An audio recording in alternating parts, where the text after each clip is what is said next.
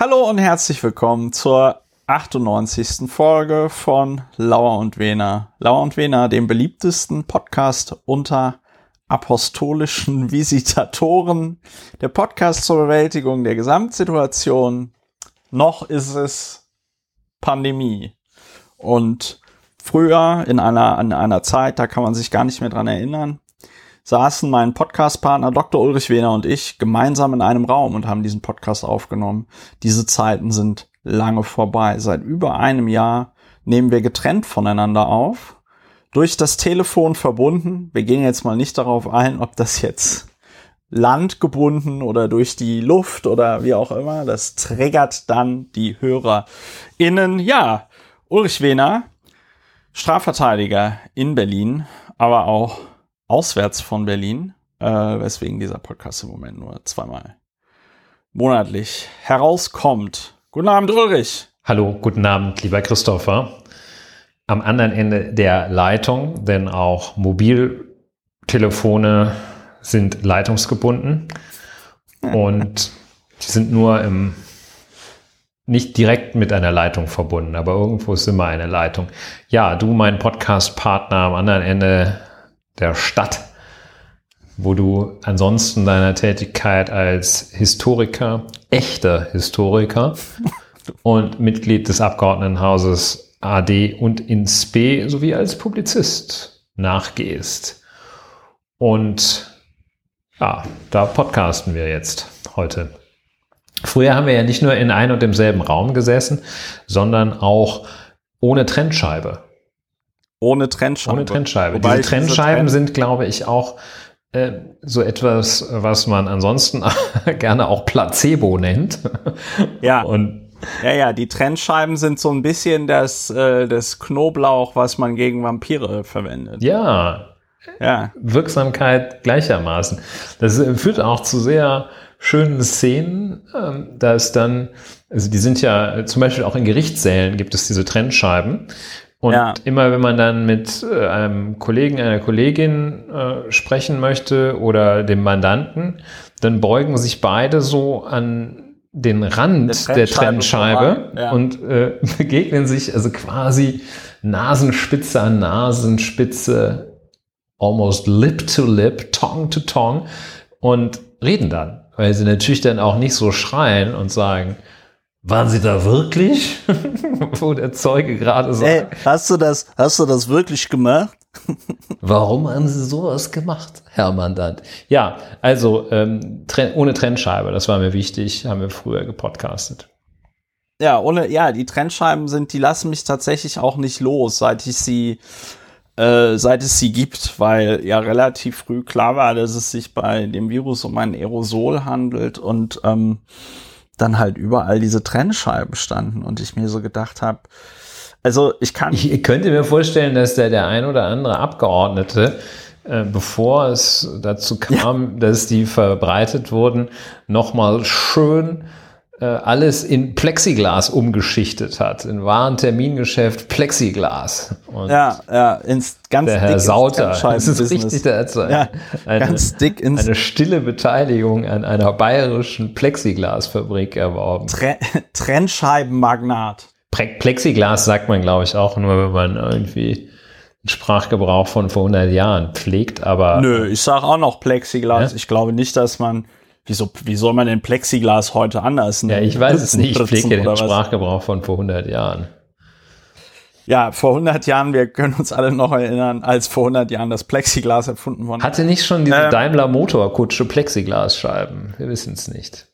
Wir wissen es nicht. Irgendeine findige Hörerin wird es uns sagen können. Aber bevor wir jetzt hier total in so einen Zwei-Männer-Reden-Miteinander-Podcast abdriften, Ulrich, erklär doch nochmal für uns, aber auch die Community an den Geräten, was machen wir hier eigentlich bei Lauer und Wehner? Ja, in der Tat, systematisch, das ist auch ein Markenzeichen von uns, das wir allerdings verbinden zum Teil mit freier Assoziationstechnik. Das sind zwei Elemente, die scheinbar im Widerspruch stehen zueinander, die wir aber verbinden. Wir sind der Podcast zur Bewältigung der Gesamtsituation, zur Vermeidung von Wahnsinn im eigenen Kopf, für kognitive Flexibilität stehen wir und vor allem dafür, dass man sich in der heutigen Gesellschaft Wege suchen muss, um die Gesamtsituation zu bewältigen, nicht verrückt zu werden, sich nicht aufzuregen, vor allem beim Aufregen das gezielt zu machen, sich nämlich auf Fakten stützend aufzuregen. Sonst gerät man in schlimmes Fahrwasser, wird frustriert und kommt auf dumme Gedanken. Ja, das gilt gerade für junge Menschen und speziell auch für junge Männer und Männer insgesamt, sofern sie in einem Bindestrichland leben, das weniger Einwohner als die Hansestadt Hamburg hat. Und das ist wichtig, dass man sich artikuliert und faktenbasiert artikuliert. Und dafür stehen wir. Ja, so ist es. Und das Schöne an den Fakten so ist es. Das Schöne an den Fakten ist ja, manchmal kommentieren sie sich selbst. Ja. Manchmal muss man gar nicht mehr so viel sagen. Manchmal muss man sich einfach die Zeit nehmen, alles aufzuzählen, was passiert ist. Diese Zeit nehmen wir uns gerne. Ja. Und dann muss man da gar nicht mehr groß viel zu sagen. Vielleicht ein kleiner Teaser, die Presseerklärung des Erzbistums Köln aus Anlass des ganz sicherlich lang ersehnten Besuches der apostolischen Visitatoren im Erzbistum Köln. Diese Presseerklärung jedenfalls ist ein Werk, das auch eigentlich keiner weiteren Kommentierung bedarf. Aber das nur schon mal so als Vorschau. Ja, und dabei wissen wir, ich meine, heute ist die Spannung groß. Wir wissen gar nicht, ob wir noch zu den apostolischen Visitatoren kommen. Könnte aber ganz gut. Ja, sonst so. Presseerklärung. Sonst verlinkst du das. Ich verlinke das.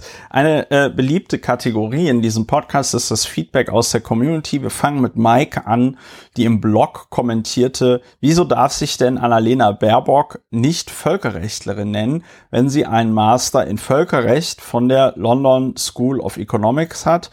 Mir erschließt sich der Vergleich mit Studien abbrechen nicht. Wie soll sie sich denn eurer Meinung nach sonst bezeichnen? Ja, das ist natürlich, also willst du es nochmal erklären oder soll ich versuchen, das zu erklären? Also es ging ja darum, dass sich Annalena Baerbock bezeichnete sich ja selbst als Völkerrechtlerin. Jetzt ist es aber so. Und den hat Robert Habeck als Ziegenhirten dabei oder so etwas, ne? Aber das wird ein anderes Thema. Ich glaube, das hat sie nicht so ernst gemeint, aber es ist... Ziegenhirte ist ein ehrbarer Beruf. Er wurde jahrtausende lang in Deutschland ausgeübt. Ja. Jetzt halt nicht mehr so viel. Also so ist das mit Ziegenhirten. Entschuldigung, du wolltest erklären. Public Law hat sie studiert. International Public Law. Und das ist Völkerrecht. Und sie ist allerdings keine Juristin. Weil ihr da einfach die Staatsexamen für fehlen. Und was so ein kleines Definitionsmerkmal wäre, ja. Hm. Ja, was so ein kleines Definitionsmerkmal. Außerdem hat sie auch ja nie jetzt irgendwie zum Beispiel bei Friedrich Merz in einem halben Dezernat gearbeitet. Wie wir etwas flapsig sagen. Wie wir in der Szene etwas flapsig sagen. Und wenn man dann in den Duden guckt, ich muss jetzt hier leider noch so Sachen wegklicken. Völkerrechtlerin. So.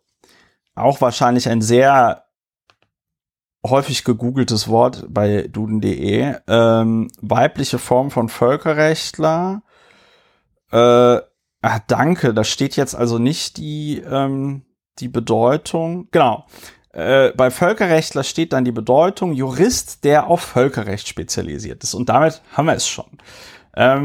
Der allgemeine Sprachgebrauch von Völkerrechtlerin ist tatsächlich so, dass es impliziert, dass man da als Juristin tätig ist.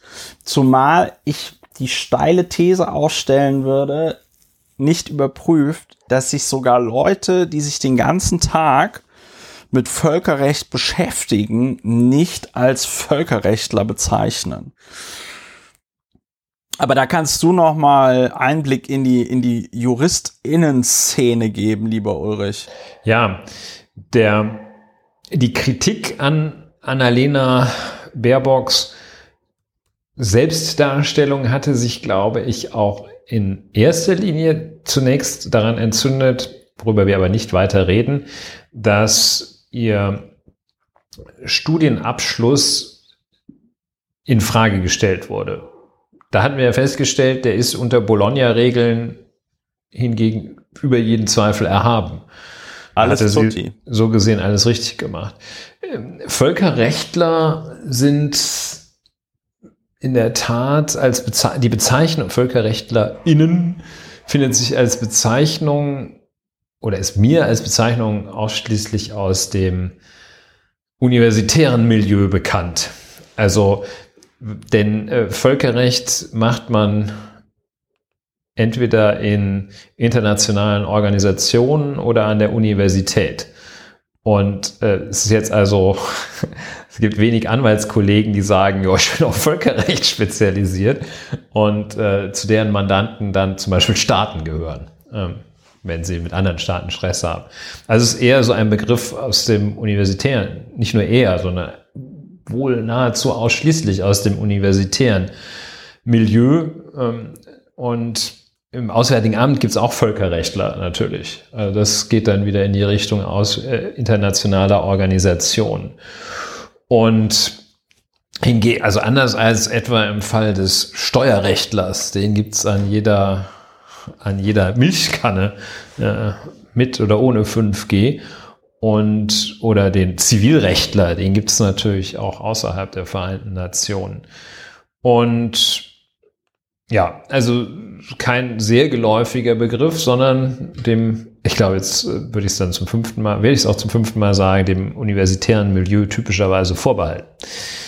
Insofern spricht das fast wieder dafür, dass sie sagt, da bin ich halt Völkerrechtlerin. Ne? Ich praktiziere nicht, ich habe das studiert. Aber sagen wir mal, es ist ein bisschen, ja, es ist halt so darüber nachgedacht, ob das vielleicht in der Medizin vergleichbare Situationen gibt, wenn jemand so einen Master in Public Health macht oder so etwas, nennt er sich ja auch nicht Amtsarzt. Okay, ja. Sehr, sehr schräger Vergleich. Aber ja, ist jetzt nicht so geschickt, sollte man einfach nicht machen. Ne? Ja, es ist halt einfach auch ein bisschen. Aber sie hat meines Erachtens auch nicht gesagt, wer bist du denn? Und dann gesagt, ich bin Völkerrechtlerin. Ja. Also sie hat so gesagt, ich komme aus dem Völkerrecht, dann war das so eine Zuschreibung, die Völkerrechtlerin. Und ich meine, es kann ja nicht jeder bei der Sparkasse datteln oder wo er es gemacht hat, eine Banklehre machen, bei der WestLB sogar, und dann an der Fernuniversität Hagen politische Wissenschaften studieren. Ja, also gut. Aber wir haben es, glaube ich, erklärt, vielleicht, oder versucht zu erklären, dass es so ein bisschen auf den Juristen, die Juristin beschränkt ist. Ja. Aber es ist jetzt nicht, ist auch nicht so krass, als würde man sagen, ich bin Arzt, und das ist gar nicht. Ne? Ist ein Arzt an Bord? Es ist halt arg aufgeschnitten. Ich glaube, darum geht es einfach. Es ist natürlich jetzt weder eine Straftat noch irgendwas Verwerfliches. Es ist halt einfach ein bisschen peinlich. Ja, so. Also, und ich glaube, wenn man einfach sagt, hier, ich hab Völkerrecht studiert oder so, oder ich habe einen Master in Völkerrecht, dann reicht es ja vollkommen. Ich nenne mich ja meistens auch jetzt nicht Historiker, sondern ich sage einfach, ich habe einen Master in Wissenschafts- und Technikgeschichte gemacht. Ja, man könnte sie Politologin, wäre wahrscheinlich noch das Richtigere. Aber gut, das sehen wir jetzt nicht so eng. Ne? Also. Wir sehen das nicht so eng. So, weiteres Feedback aus der Community von Dirk. Artikel 20 Absatz 4 des Grundgesetzes. Das Widerstandsrecht ist erst im Zuge der Notstandsgesetze ins Grundgesetz gekommen. Also War also vor 72 Jahren noch nicht drin. Der Gedanke dahinter war wohl, wenn wir schon die Notstandsgesetzgebung einführen, wird auch ein Korrektiv benötigt und dieses stellt das Widerstandsrecht dar. Ja, das wusste ich nicht. Wusstest du auch nicht, ne? Das war mir nicht bekannt. Ich hätte gedacht, dass das Widerstandsrecht von Anfang an im Grundgesetz drin stand. Ja, wir hatten uns ja in diesem Thema so ein bisschen ergangen, verloren. Es ist auch schon ein bisschen unser Lieblingsthema, ne? Ja.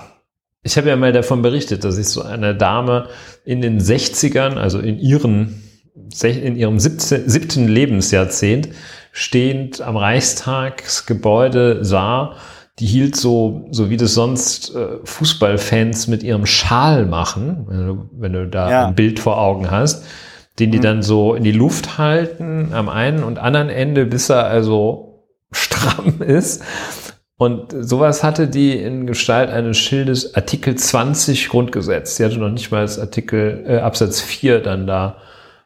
Und dann habe ich sie gefragt und da sagt sie, ja, Widerstandsrecht. Fand ich super. Ja.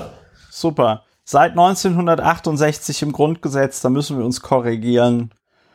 Ich hätte schwören können, dass das von Anfang an im Grundgesetz stand. Wieder mal was dazugelernt. Ja, danke schön für den Hinweis, lieber Dirk.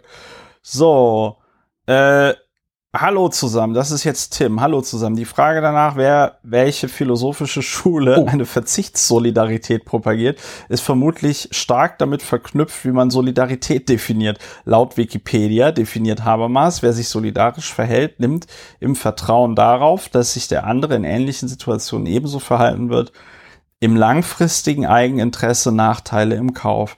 Dem würde ich persönlich mich nicht unbedingt anschließen, aber ich hoffe, das beantwortet zumindest teilweise Herrn Wehners Frage. Verzichtssolidarität, ja, das ist natürlich... Oh.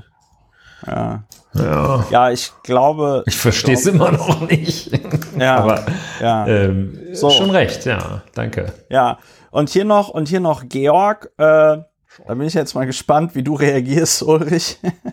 Ich war überrascht, dass Ulrich so sehr betonte, dass Betrügerin als Bezeichnung für Giffey nicht zutreffe. Dieses Beharren auf juristischer Korrektheit, schön, haben wir jetzt ein neues Wort. Nach Political Correctness, der sogenannten, haben wir jetzt die juristische Korrektheit. So, dieses Beharren auf juristischer Korrektheit, wo es sprachlich nicht um rein juristische Kontexte geht, ist sonst eher nicht Ulrichs Schwäche, dass der erfreulich wenig zu Betriebsblindheit neigt. Betrug ist ja kein Wort, das exklusiv juristischen Zusammenhängen entspricht und dessen Bedeutung sich auch nicht darin erschöpft. Und gerade bei Giffey geht es ja nicht alleine darum, ob sie eine Straftat begangen hat, sondern inwieweit ihr Handeln moralisch, menschlich zu bewerten ist und ob man angesichts dessen noch will, dass sie politische Verantwortung übernimmt. Und hier finde ich Betrug schon ganz angemessen. Schließlich hat sie die Öffentlichkeit getäuscht, um sich einen politischen Vorteil und bei attraktiven Ämtern auch geldwerten Vorteil zu verschaffen. Ja, das ist doch schön. Dann haben wir durch diese Erörterung des Begriffs die Möglichkeit gegeben, ihn zu verwenden oder ihn nicht zu verwenden. Und das ist auch recht. Ich halte ihn auch nicht für unanwendbar, nur bei strikter juristischer Betrachtung für falsch. Das ist ein bisschen auch wie der Steuersünder. Da werden wir ja auch von den apostolischen Visitatoren nicht hören, dass irgendeine Bibelexegese ergeben hat, dass das eine der Sünden ist, Steuerhinterziehung, sodass es den Steuersünder nicht gibt. Naja, ich danke einfach dafür, dass ich entgegen anderen Stimmen nicht als betriebsblind wahrgenommen werde. Dankeschön. Ja, ich würde auch sagen, diesen Kommentar, lieber Ulrich, druckst du am besten aus. Und den erzähle ich auch mal Leuten, die mir irgendwie doof kommen. Sagst du, ich bin gar nicht betriebsblind. Ja, von wegen typisch Jurist. Guck dir doch mal den Kommentar vom Tim an. Oder wie hieß der dankenswerterweise Kommentierende? Ich hab hier einen Attest aus dem Internet. Das ist ja, ich sag mal, Internetatteste, die erfreuen sich ja momentan auch. Ja, vielleicht drucken wir uns noch einen Impfpass.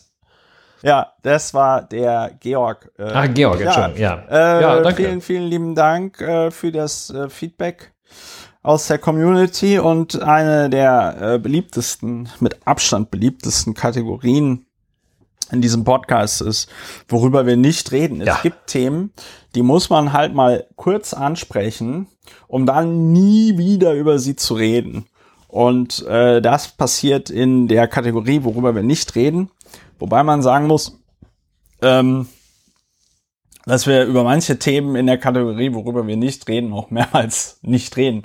Aber lieber Ulrich, du wolltest über den Benzinpreis nicht reden. Ja. Was hat es denn damit auf sich? Ja, darüber möchte ich nicht reden, weil ich uns nicht in diese Ecke gedrängt sehen möchte, so wie ich es auch eine ambitionierte Partei nicht wünsche, dass sie in diese Ecke gedrängt wird und sich drängen lässt. Die Konzentration auf den Benzinpreis, wo auch Mr. ich nehme die 5% Hürde locker, Olaf Scholz, dann als Rächer des kleinen Mannes, das darf man hier ohne zu gendern sagen, als Rächer des kleinen Mannes über den Jägerzaun sprang und sagte, mit ihm als Bundeskanzler würde es keine Benzinpreiserhöhung über das, was man dem Bürger schon jetzt ohnehin zumutet, geben. Also diese symbolische Aufladung des Benzinpreises ist schon Grund genug dafür, nicht über ihn zu reden und dieses Thema nicht anzugehen, weil es also derartig unterkomplex sich auf den Benzinpreis zu kaprizieren und sich dann zu überlegen, wie man bei einer signifikanten Erhöhung des Benzinpreises denn dann Versuche macht, die Pendlerpauschale so umzugestalten, dass gerade sozial Schwache, die aber mit sehr viel Benzin verbrauchenden Autos durch die weite Strecken durch die Gegend fahren, wie man es schafft, die nicht zu belasten. Also das ist mir persönlich bei allem Verständnis dafür, dass ich aufbringen kann, dass das für das Menschen gibt, für die das schwierig ist, wenn der Benzinpreis steigt. Aber eine Diskussion darum, bei anstehenden Bundestagswahlen, die finde ich, die regt mich auf. Wie gesagt, also möge sich jetzt nicht die Person auf den Schlips, den man ja auch nicht mehr trägt, getreten fühlen, bei der also eine Erhöhung des Benzinpreises um 5 oder 10% wirklich für Bedrängnis sorgt. Aber das ist nichts gegen die Bedrängnis, die durch andere Dinge ausgelöst werden kann. Deshalb möchte ich nicht über den Benzinpreis reden. Ja, ich möchte ganz kurz nicht über den Benzinpreis reden. Ja, ich meine, der Drops ist gelutscht. Also wer der Meinung ist, dass die Zukunft die Zukunft der individuellen Mobilität dem Verbrennungsmotor gehört oder gar dem Auto, die ist halt einfach schief gewickelt. The time is it's over, oder wie man sagt, ne? Also das ist, ich weiß gar nicht, was man dazu noch sagen muss, außer es ist vorbei. Ja. Es ist vorbei. Also mich interessieren würde, ist deine Meinung dazu, oder ist dein Eindruck, dass sich die Grünen da haben in eine Ecke drängen lassen? War das geschickt, wie sie sich verhalten haben? Ja, weil ich habe das gar nicht mitgekriegt. Also ich weiß auch gar nicht, wie diese Debatte da gestartet ist. Es war halt irgendwie auf einmal da. Dann ging es ging, glaube ich, auch darum, ich glaube, Annalena Baerbock hat irgendwo gesagt, ja, sie könne sich vorstellen, dass das Benzin irgendwie 16 Cent teurer wird oder irgendwie sowas. Und dann kam halt irgendwie raus, die Bundesregierung hatte aber auch schon beschlossen, wegen der CO2-Steuer, dass das Benzin irgendwie schon 14 Cent teurer wird oder so. Und es ist aber auch echt, das sind alles so unsägliche Diskussionen, ja. Es ist, das Schlimme ist, immer wenn es um Mobilität geht, ja, entdecken entdeckt gerade insbesondere die CDU, entdeckt dann ja so die soziale Frage für sich, ne? Also wenn es um bezahlbare Mieten geht, wenn es um Mindestlohn geht, wenn es um eine Grundsicherung geht, die nicht so asozial ist wie Arbeitslosengeld 2, dann sagt die CDU immer, nee, das geht nicht, das ist zu teuer, das können wir nicht machen, blablabla, ja. Aber wenn es dann auf einmal darum geht, irgendetwas im Kontext Klimawandel zu verhindern, dann sagen die, ja, nee, Moment, aber man muss ja auch an die armen Leute denken. Man muss ja auch an die Leute mit wenig Geld denken. Und das ist in Bezug auf Mobilität, beziehungsweise Mobilität mit dem Pkw, halt der allergrößte Bullshit, weil die armen Leute fahren kein Auto. Die armen Leute fahren, wenn überhaupt, ÖPNV. Mobilität ist weiß, männlich und mittlere bis höhere Einkommen. Bums. Also das ist einfach eine Mehr, das jetzt im Grunde genommen, weiß ich nicht, das Lumpenproletariat in Deutschland jeden Tag mit dem 30.000 Jahre alten Opel Corsa. Ja, da, weiß ich nicht. Abgesehen davon, ja, sicherlich auch die ländliche Bevölkerung, wer immer das noch ist, also jedenfalls all diejenigen, die nicht im großstädtischen Milieu oder städtischen Milieu zum Beispiel leben, ja, die spricht man damit an. Ja, reden wir nicht drüber. Ja, wobei da auch wiederum man in den letzten 30 Jahren irgendwie einen ÖPNV hätte aufbauen können. Ja. Aber das ist natürlich schwierig, wenn man ein Land ist, in dem man eine so starke Autoindustrie hat wie in Deutschland und wo BMW jedes Jahr sehr viel Dividende an Stefan Quandt und Susanne Klatten ausschütten muss. Da kann man dann halt einfach keine schönen Dinge haben. So, das war der Benzinpreis. Ja, wir reden auch nicht über den weitere Details im Lebenslauf von Annalena Baerbock. Reden wir nicht drüber? Wir reden nicht drüber. Ich habe schon wieder vergessen, was das war. Ich glaube, es war, sie hatte in ihrem Lebenslauf stehen, dass sie auch in Brüssel gearbeitet hätte für eine Europaabgeordnete oder so. Ja, da fiel der Begriff Büroleiterin und sie hat wohl irgendwann mal das Büro geleitet, aber nicht in Brüssel, und es war eine deutliche Ungenauigkeit, und es war bei Mitgliedschaften, war eine Mitgliedschaft beim Flüchtlingshilfswerk der Vereinten Nationen angegeben oder beim UNHCR, glaube ich, nicht beim Flüchtlingshilfswerk, sondern beim High Commissioner for Refugees, also der völkerrechtliche Institution. Da musste man aber dann letztlich auch schon nicht nur etwas böswillig dran gehen, wenn man analysierte, in Anführungsstrichen, dass das keine Mitgliedschaft war. Es kann keine Mitgliedschaft sein, so wie man nicht Mitglied beim es fällt mir jetzt auch nichts ein, wie man nicht als Person nicht Mitglied bei der WTO ist oder so etwas. Also reden wir nicht drüber, aber wir würden doch beide, glaube ich, darf da für uns beide sprechen, sehr darum bitten, dass solche Sachen, die wahrscheinlich viele Menschen gar nicht so stören, über die hinwegsehen können, diese Ungenauigkeiten, wir würden doch sehr darum bitten, das einfach zu lassen, weil das lenkt total ab. Jetzt aufhört. Und das könnte dann die entscheidenden Stimmen könnte es halt doch auch kosten, und es macht einfach einen sehr schlechten Eindruck, und sie hat es ja auch nicht nötig, und diese Entschuldigungsorgien dann, das kostet alles Energie, das zehrt an den Nerven, am Selbstbewusstsein, und dann muss man da wieder irgendwo stehen und Fragen beantworten, warum man und so weiter und so fort. Also wir reden, ich meine, auch Annalena Baerbock hört ja ganz sicherlich den Podcast. Wir reden auch dieses Mal nicht drüber. Also es hat in die Kategorie nicht drüber reden geschafft. Wird es ein nächstes Mal geben, können wir da für nichts garantieren. Wir können, halt mich einer zurück. Halt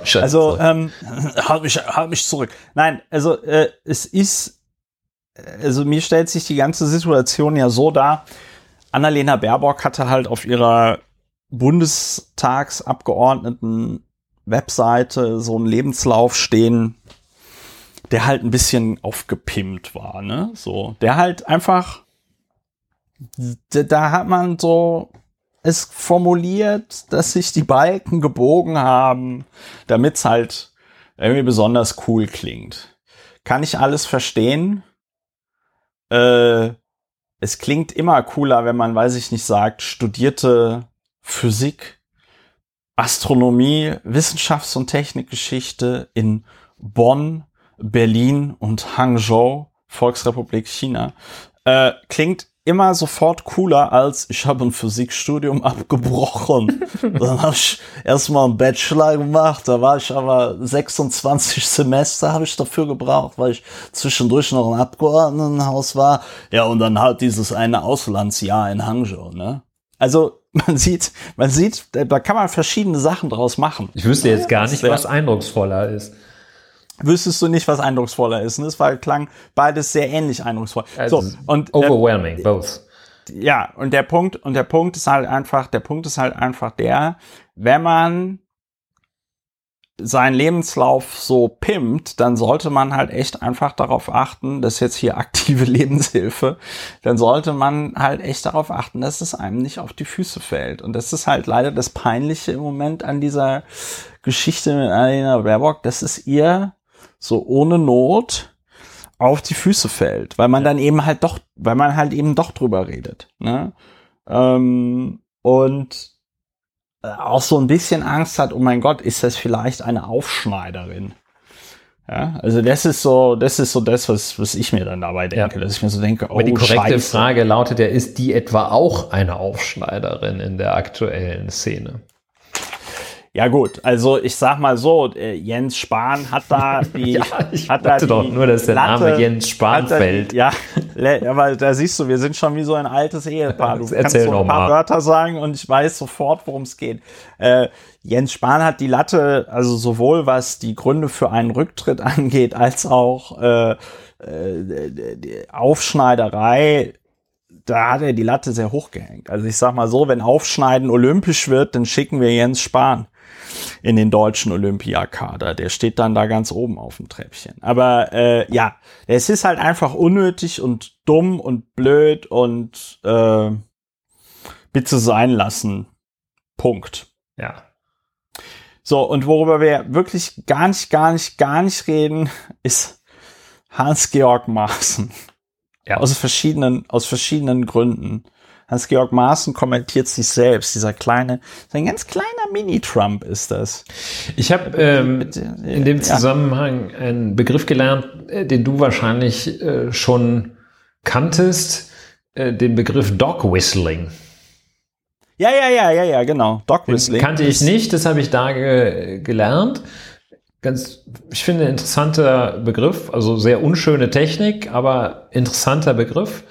Ja, dann also, sag doch noch mal, was das ist, damit unsere HörerInnen nicht dumm sterben. Dog Whistle, zu Deutsch Hundepfeife, funktioniert, du bist ja der Physiker unter uns, funktioniert so, dass sie in einem Frequenzbereich Töne absondert, der für den Menschen nicht hörbar ist, aber für den Hund oder die Hündin. Jedenfalls, also das hören nur Hunde, wenn man auf der Hundepfeife pfeift und Menschen aber nicht, weil, also ich glaube, so hochfrequent ist das, ne, dass Menschen das nicht hören.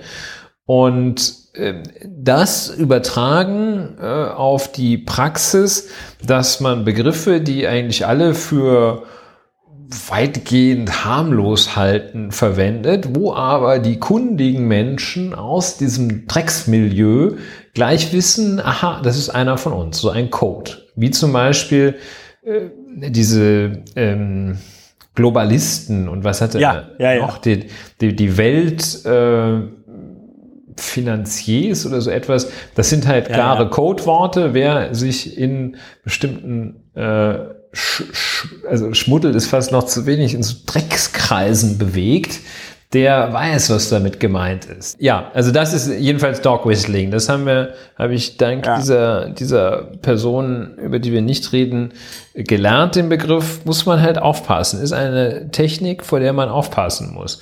Das heißt also, dieser erste Instinkt, den man hat und sagt, das Wort ist doch harmlos, Weltfinanziers oder sowas, das ist immer erster Instinkt, harmlos, okay, in Ehren, dann gehört man halt nicht zu diesem üblen Kreise, aber da muss man sich mal fragen, ob es Menschen gibt, die das als Code verwenden und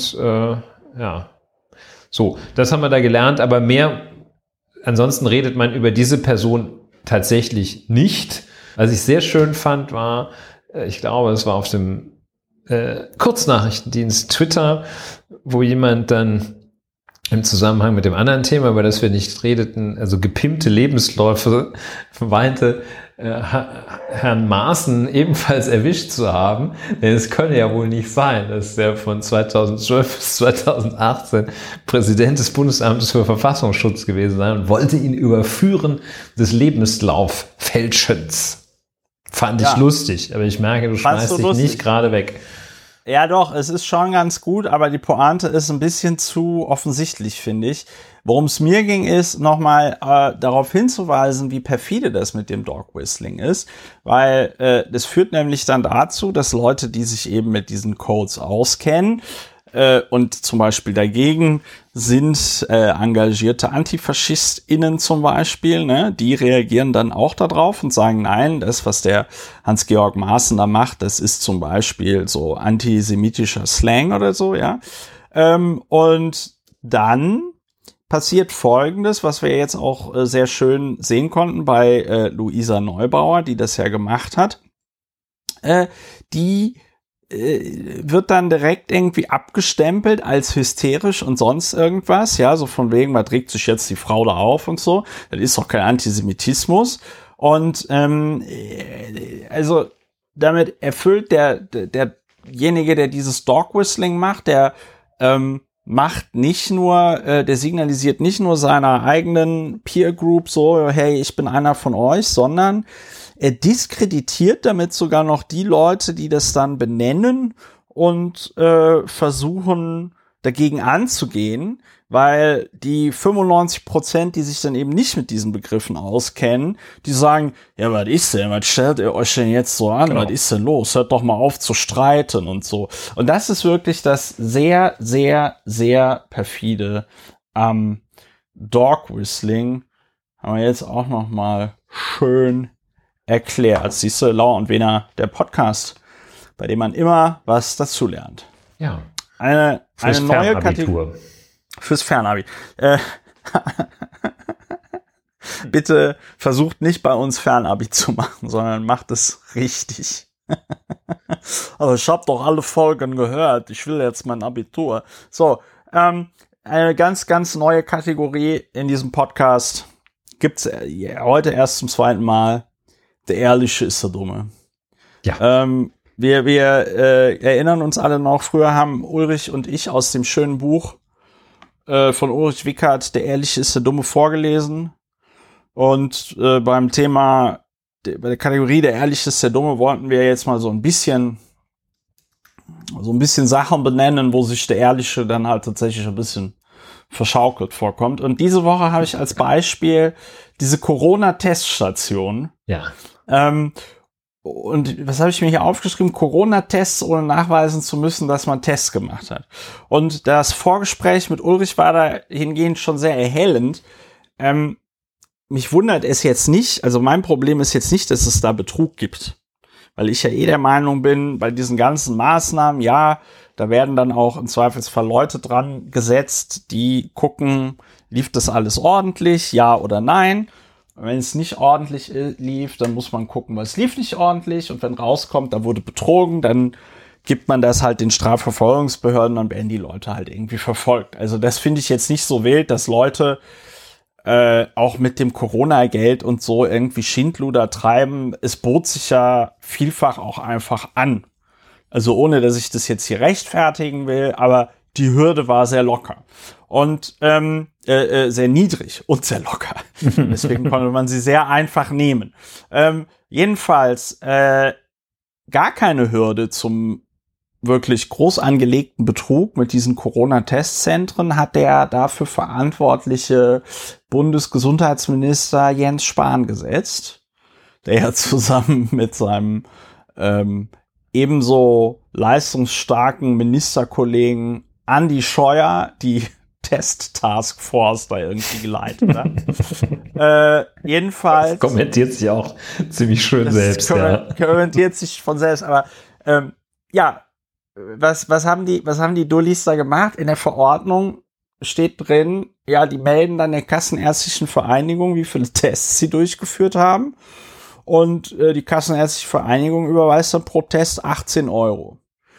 Da kann man schon mal als erstes die Frage stellen, 18 Euro bei einem Test, der wahrscheinlich, wenn man ihn im Großhandel einkauft, jetzt halt nicht 20 Euro kostet, sondern eher 4 oder 3 Euro. Ja. Na, es ist ja gesplittet, ne? Diese Erstattung für den Test in die Materialbeschaffung, also bis zu 6 Euro, wenn ich es richtig erinnere, für den Test als solchen und bis zu, jetzt müssen wir rechnen, 12 Euro für die Durchführung.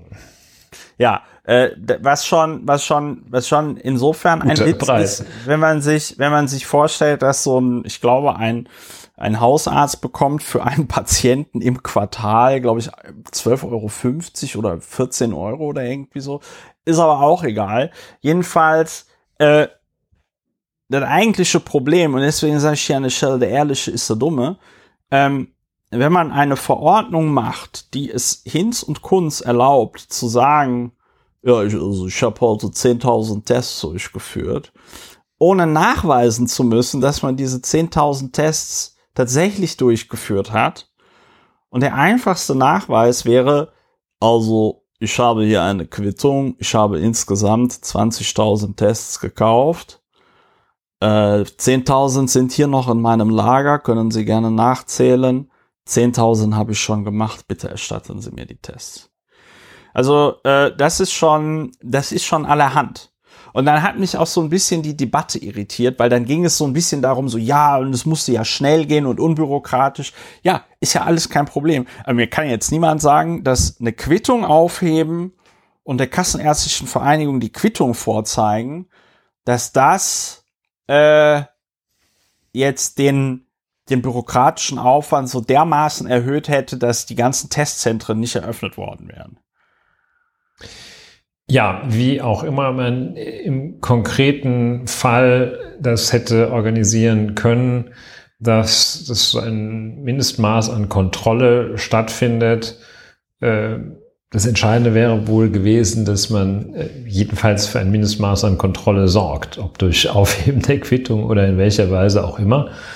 Ja, das sieht jetzt nicht so wahnsinnig gut aus. Das ist das klassische Vollzugsdefizit, wenn die Kriminologen lehren uns, dass zum Beispiel die Begehung von Straftaten nicht davon abhängt, wie hoch die Sanktion ist, sondern wie groß die Wahrscheinlichkeit ist, erwischt zu werden. Das steuert das kriminelle Verhalten, mit Ausnahme von einigen ganz speziellen Delikten. Aber typischerweise ist das bestimmende Moment, das ausschlaggebend dafür ist, ob jemand eine Straftat begeht oder nicht. Gerade bei Wirtschaftsstraftaten, Steuerhinterziehung zum Beispiel auch, die Frage, wie hoch ist die Entdeckungswahrscheinlichkeit? Und wenn die gleich 0 ist, dann umso höher sind eben die Anforderungen an den eigenen moralischen Kompass. Und es ist tatsächlich auch ein Strafzumessungsgrund, wie einfach Gelegenheit zur Begehung einer Straftat geschaffen wurde. Also es ist etwas anderes, ob man das Portemonnaie, das da auf der Straße scheinbar Herren oder damenlos rumliegt, in die Tasche steckt und sich dieses Geld aneignet, oder ob man eben erst in die Wohnung einbricht und es da vom Tisch holt. So, und ja, das ist und dieses Gefühl, der Ehrliche ist der Dumme, ist genau das Gefühl, dass, unabhängig mal davon, wie bescheuert der Spruch ist, aber es ist genau das Gefühl, das auftritt, wenn es solche Vollzugsdefizite gibt. Dann hat nämlich derjenige, der seine Einkommensteuer erklärt, derjenige, der sich sagt, ach komm, also diesen Sessel, der steht ja bei mir zu Hause, dann schaffe ich den mal nicht über die Firma an, hole mir die Umsatzsteuer wieder und schreibe den 3 Jahre, 4 Jahre lang ab. Nein, dem macht es ein schlechtes Gefühl, wenn alle das machen und womöglich noch mit dem Finger auf ihn zeigen und sagen, wie bescheuert bist du eigentlich, dass du noch Steuern zahlst. Mach's doch wie Jeff Bezos. Ja, aber das ist ja, wir wollen ja nicht zu sehr vom Hölzchen auf das Stöckchen springen, aber der Ehrliche ist der Dumme, ja. Aber diese Lücke, Olaf Scholz schließt ja diese Lücke für multinationale Unternehmen jetzt. Ja, okay, weiteres Stöckchen Hölzchen. Also, das wäre auch wieder ein Thema gewesen, über das man nicht hätte reden müssen oder sollen, oder wir hätten auch drüber reden können. Die Mindeststeuer für internationale Firmen kommt und das war so ein bisschen peinlich zu beobachten, wie die SPDler auf Twitter alle so vollkommen ekstatisch waren und geglaubt haben, so, jetzt fängt der Scholz-Zug an zu rollen. Jetzt sind die Wählerinnen nicht mehr auf den Stühlen zu halten. Die werden sagen, ey, Cum-Ex, die ganzen Milliarden vergessen. Holt er jetzt alles wieder rein. In einer Woche rein, der Scholz. Über die Mindestbesteuerung von Amazon. Und interessant ja auch zu sehen, wie das die Finanzmärkte, wie das die Börsen so komplett kalt gelassen hat. Es ist völlig egal. Ich bin mir auch ziemlich sicher, dass es wieder irgendein Schlupfloch geben wird. Die das schon hinkriegen werden, keine Steuern am Ende des Tages zu bezahlen. Ja. Jedenfalls. Der Ehrliche ist der Dumme. Stimmt nicht. Kleiner Warnhinweis. Es stimmt nicht, dass es der Ehrliche der Dumme ist, aber es kann dieser Eindruck aufkommen. Und das ist schlecht. Ja, der Ehrliche ist schon der Gute. Hm? Er darf sich nicht vormachen lassen, dass er der Dumme ist oder die Dumme. Die Ehrliche ist die Dumme, muss es ja auch heißen. Jetzt darf man sich nicht vormachen lassen, aber es wird durch solche Leute wie Andreas Scheuer und Jens Spahn wird es einem nicht leicht nicht besser gemacht. Sag mal, ist eigentlich irgendwo gewählt worden in jüngerer Zeit? Ja, aber bevor wir zur Wahl kommen, haben wir die Frage der Woche, haben wir gerade nichts. Es sei denn, dir fällt spontan was ein. Nein.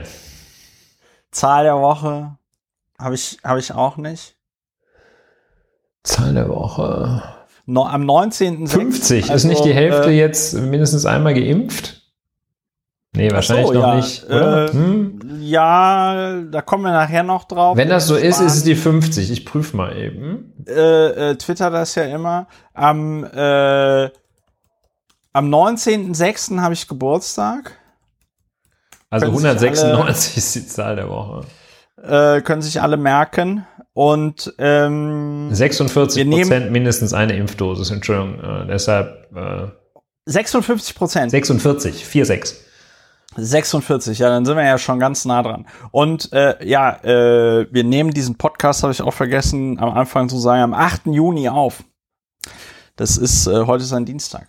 So, dann sind wir jetzt hier in einer unfassbaren Geschwindigkeit durch diese beiden schönen Themen, Frage der Woche und Zahl der Woche gekommen. Ich weise kurz darauf hin, man kann diesen Podcast unterstützen. Wie es geht, steht auf der Webseite. Ihr könnt einen Dauerauftrag machen oder ihr macht das für die besonders Faulen über PayPal. Im letzten Monat, im April, wo mir von 286 HörerInnen unterstützt. Dafür vielen lieben Dank. Bis zum 1. Juli 2021 wollen wir ja 500 zahlende UnterstützerInnen haben. Sonst packen wir den Podcast hinter eine Paywall. Das heißt, der Monat Mai ist auch der entscheidende Monat, um jetzt den Dauerauftrag einzurichten. Es ist ganz einfach, die IBAN steht auf der Webseite. Und ich möchte mich an dieser Stelle auch nochmal ganz herzlich bei den HörerInnen bedanken, die diesen Podcast bereits unterstützen. Vielen lieben Dank. So, jetzt kommen wir zur Wahl. Ulrich. Ja, das Bundesland heißt Sachsen-Anhalt. Ja. Es fällt alle 4 Jahre auf, wenn Wahlen sind. 5. Alle 5 Jahre. Also durchschnittlich alle 5. Es waren, glaube ich, mal Neuwahlen. Deshalb durchschnittlich. Anyway, ist wohl nicht zu retten mit den 4 Jahren. Also alle 5 Jahre fällt es einmal auf. Dann war es Sachsen-Anhalt, die sich der Erhöhung des Rundfunkbeitrages verweigert hatten. Das war die Möglichkeit, wie Sachsen-Anhalt einmal zwischen den Wahlen auffällt. Zuletzt aufgefallen am vergangenen Sonntag, Landtagswahlen. Ja, man muss dazu, finde ich, noch erwähnen, vielleicht hättest du es auch gesagt, aber Entschuldigung, dass ich dich jetzt unterbreche, es ist aber auch wirklich viel zu gut. Sachsen-Anhalt sage und schreibe 2,194782 Millionen EinwohnerInnen. Sachsen-Anhalt mit einer Fläche von 20.451 Quadratkilometern hat damit weniger EinwohnerInnen als Berlin und ich glaube auch die Hansestadt Hamburg. Nein, Hansestadt Hamburg hat 1,85. Ich hätte es vorhin auch so gesagt. 1,84, ja. Ist aber nicht richtig. Hat also wahrscheinlich Hamburg und denkt man sich noch irgendwas dazu. Hamburg und Braunschweig zusammen. Hamburg und Bonn. Oder Hamburg und Bielefeld wahrscheinlich. Also so Hamburg und Pankow. Ja, genau. Nee, Hamburg und Charlottenburg oder Pankow, weiß ich nicht genau, wie viele. Jedenfalls, also Hamburg und Charlottenburg. Ja, das wäre jetzt natürlich witzig, wenn man jetzt mal die Berliner Bezirke zusammenrechnet, die insgesamt dann zusammen mehr Einwohner haben als wir wollen uns nicht darüber erheben, aber wir wollen, dass manche merken schon, dass wir so ein bisschen auch die bundespolitische Bedeutung von Sachsen-Anhalt relativieren möchten. Wir sind da Relativisten. Ja, jedenfalls Landtagswahl.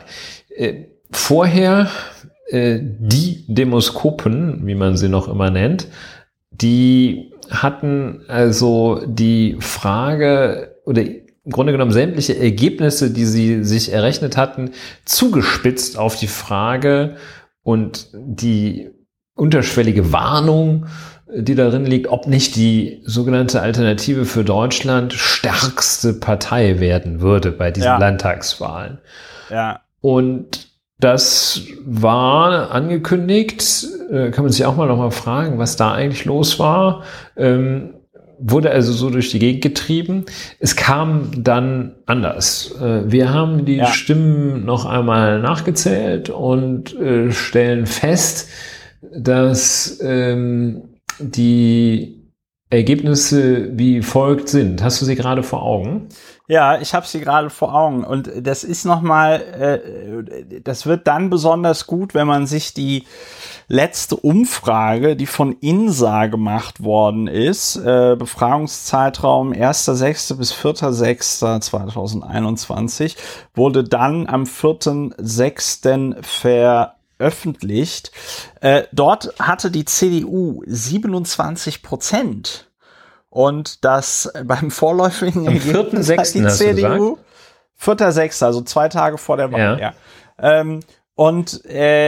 Dann im tatsächlichen vorläufigen Ergebnis hat die CDU 37,1% bekommen, also 10,1 Prozentpunkte mehr.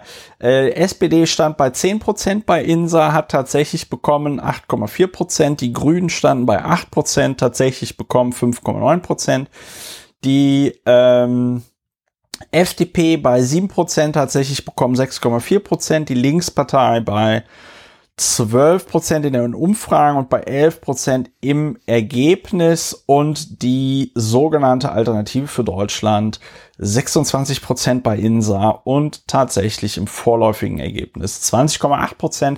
Das heißt, die allerhöchste Diskrepanz haben wir hier bei der CDU mit 10,1 Punkten und bei der AfD mit 5,2 Prozentpunkten.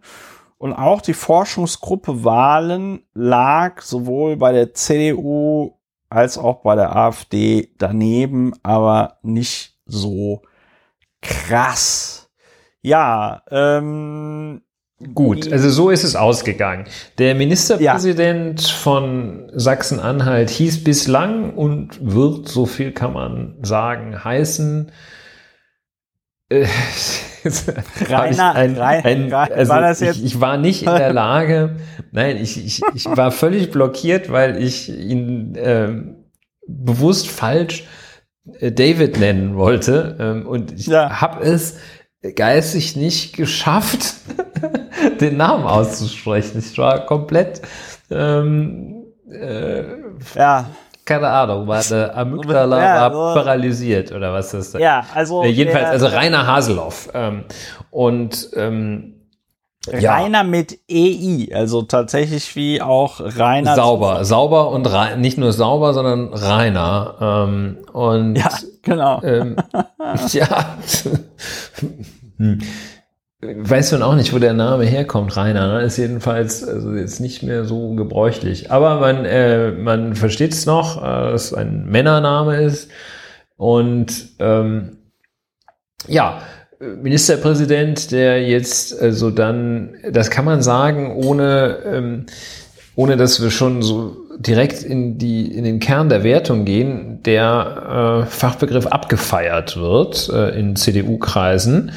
Und dann der Rainer. Ja, der Rainer. Und das also dass der das sagt, also der ist ganz was der geleistet hat, das sind die Stimmen das ist wirklich extraterrestrisch. Ja, das ist und das ist, aber da kommt man auch sehr schnell in die Bewertung, weil man kann es halt so nicht stehen lassen, ne?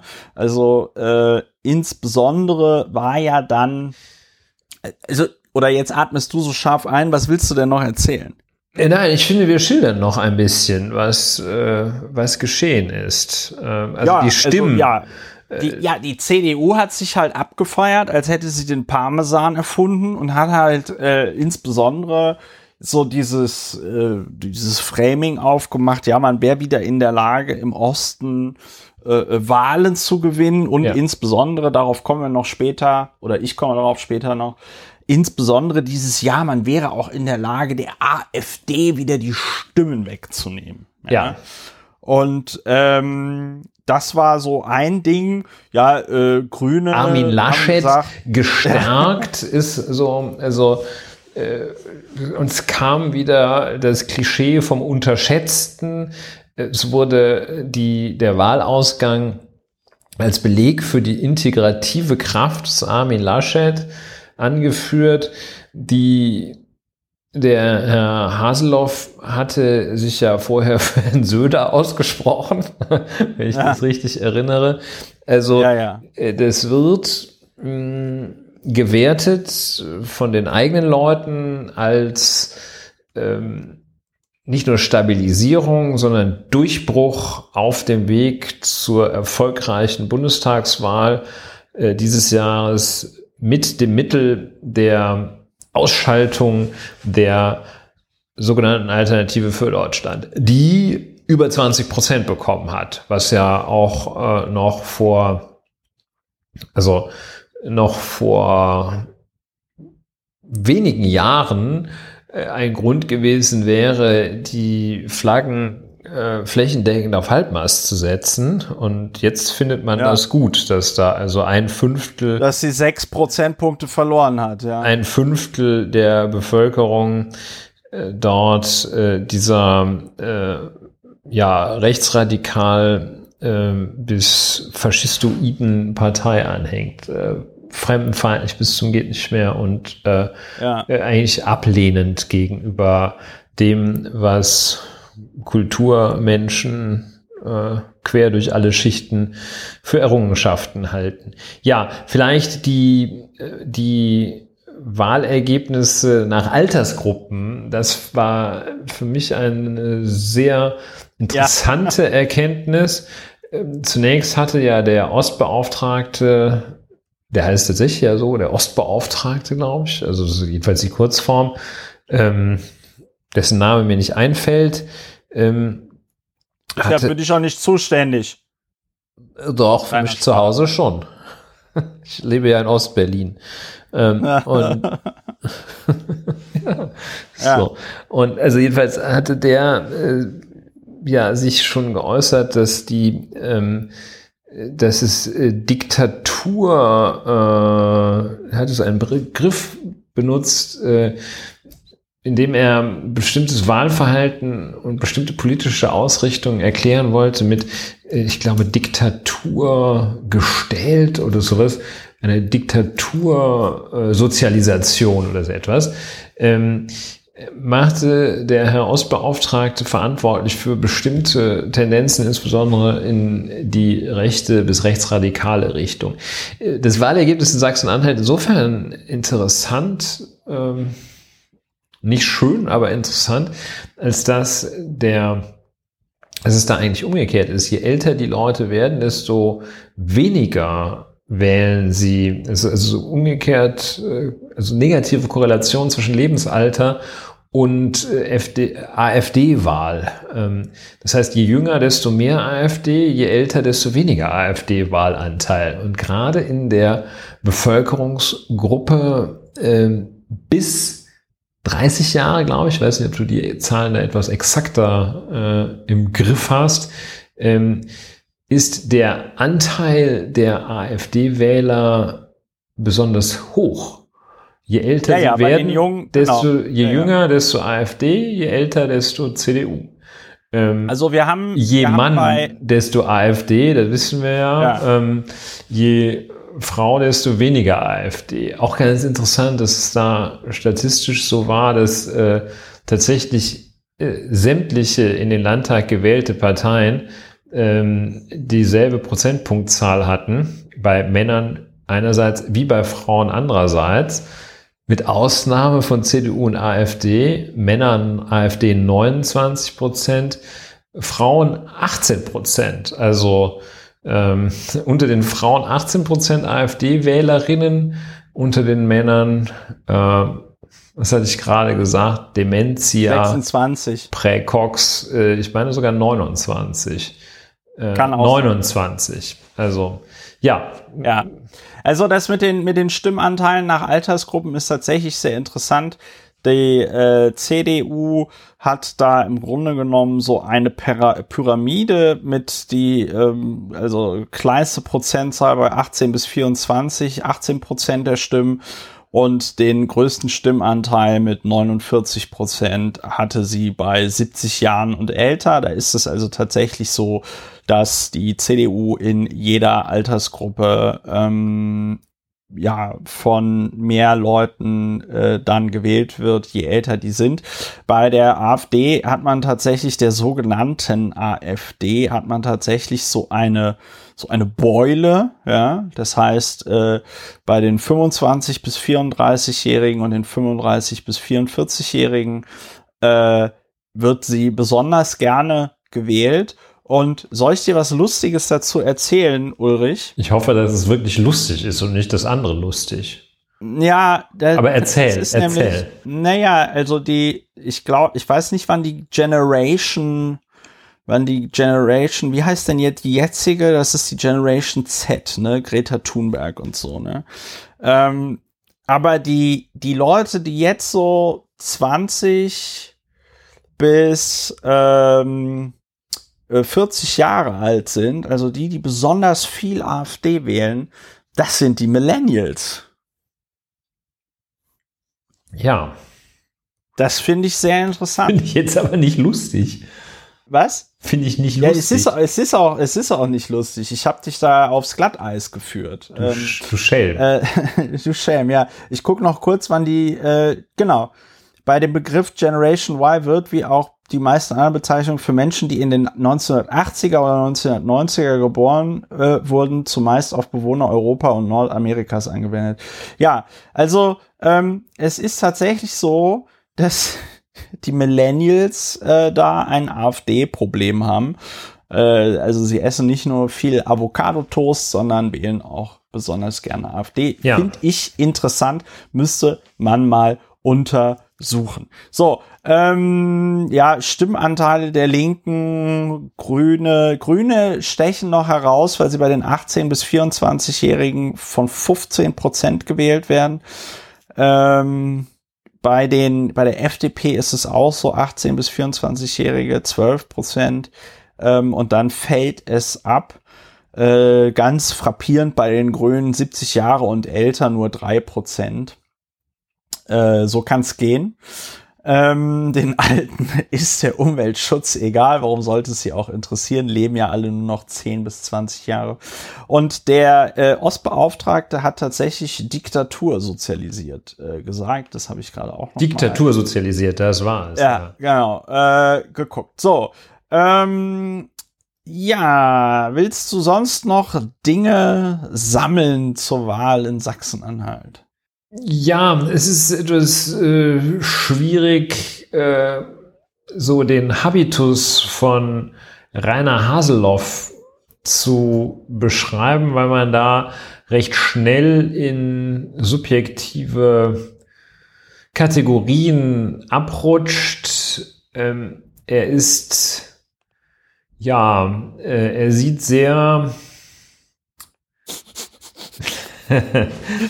Also er sieht nicht gerade ausgeflippt aus und gibt sich auch nicht ausgeflippt. Ein moderates Temperament könnte man ihm vielleicht bescheinigen, eine mittlere emotionale Schwingungsfähigkeit, äußerlich etwas ja konservativ bis bieder gekleidet und ich kann mich nicht erinnern, dass er in das Licht einer breiteren Öffentlichkeit ja, getreten wäre mit einem Thema, das bis heute bleibt. Also er ist, vielleicht kann man ihn mit dem Begriff so vom Habitus her des Normalo sehr gut charakterisieren. Ja, das ist so schon, also ich versuche es bewusst wertfrei zu machen, ein sehr, ja, mehrheitsfähiger Typ, weil Ecken, Kanten nicht so krass da sind. Ne? Er ist so ein bisschen ohne dieses joviale, rheinische, eines Armin Laschet zu haben, ist er aber auch so ein guter Durchschnitt. Ne? Der war von 1992 bis 2002 war er Direktor des Arbeitsamtes Wittenberg, ist ein Physiker tatsächlich. Tatsächlich, also echter Physiker. Echter Physiker, promovierter echter Physiker in Dresden und an der HU. Wissenschaftlicher Mitarbeiter von 1978 bis 1990, wissenschaftlicher Mitarbeiter am Institut für Umweltschutz in der Lutherstadt Wittenberg.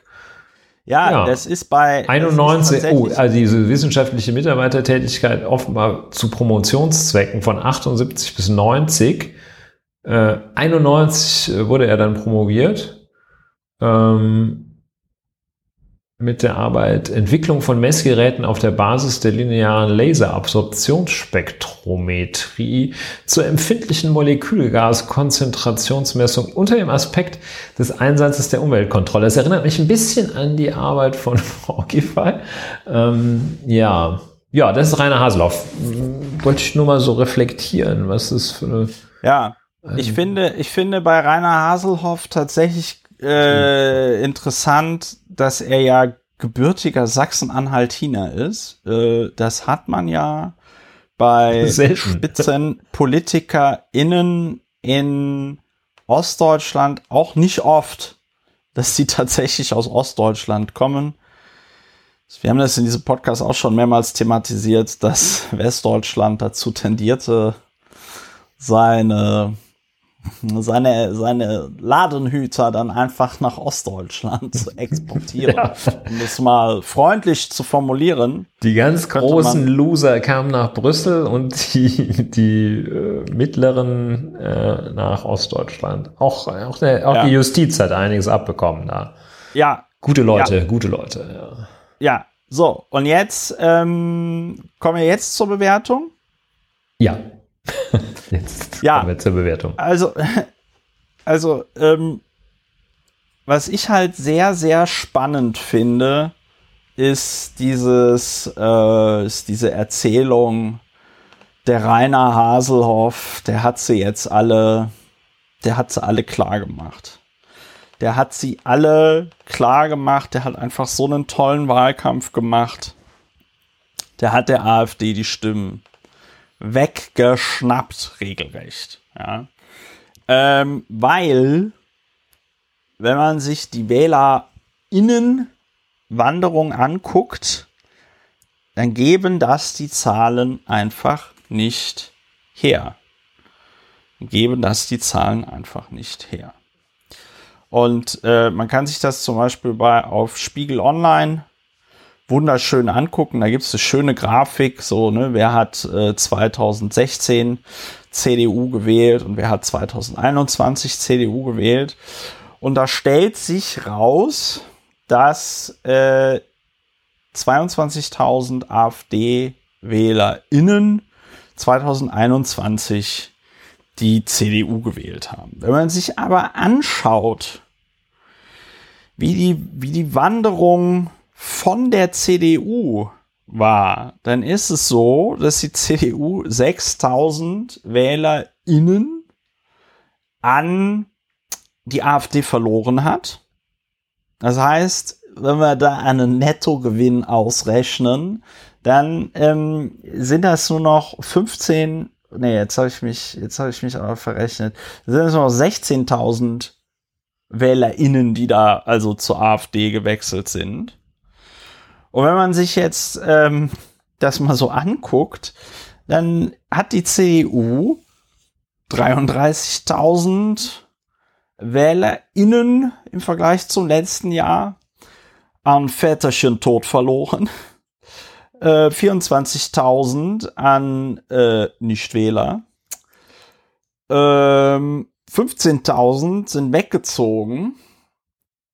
Ja, und Linke, SPD, Grüne kann man tatsächlich, ist tatsächlich so ein bisschen egal. Und dann noch heraussticht 11.000 Stimmen an die FDP.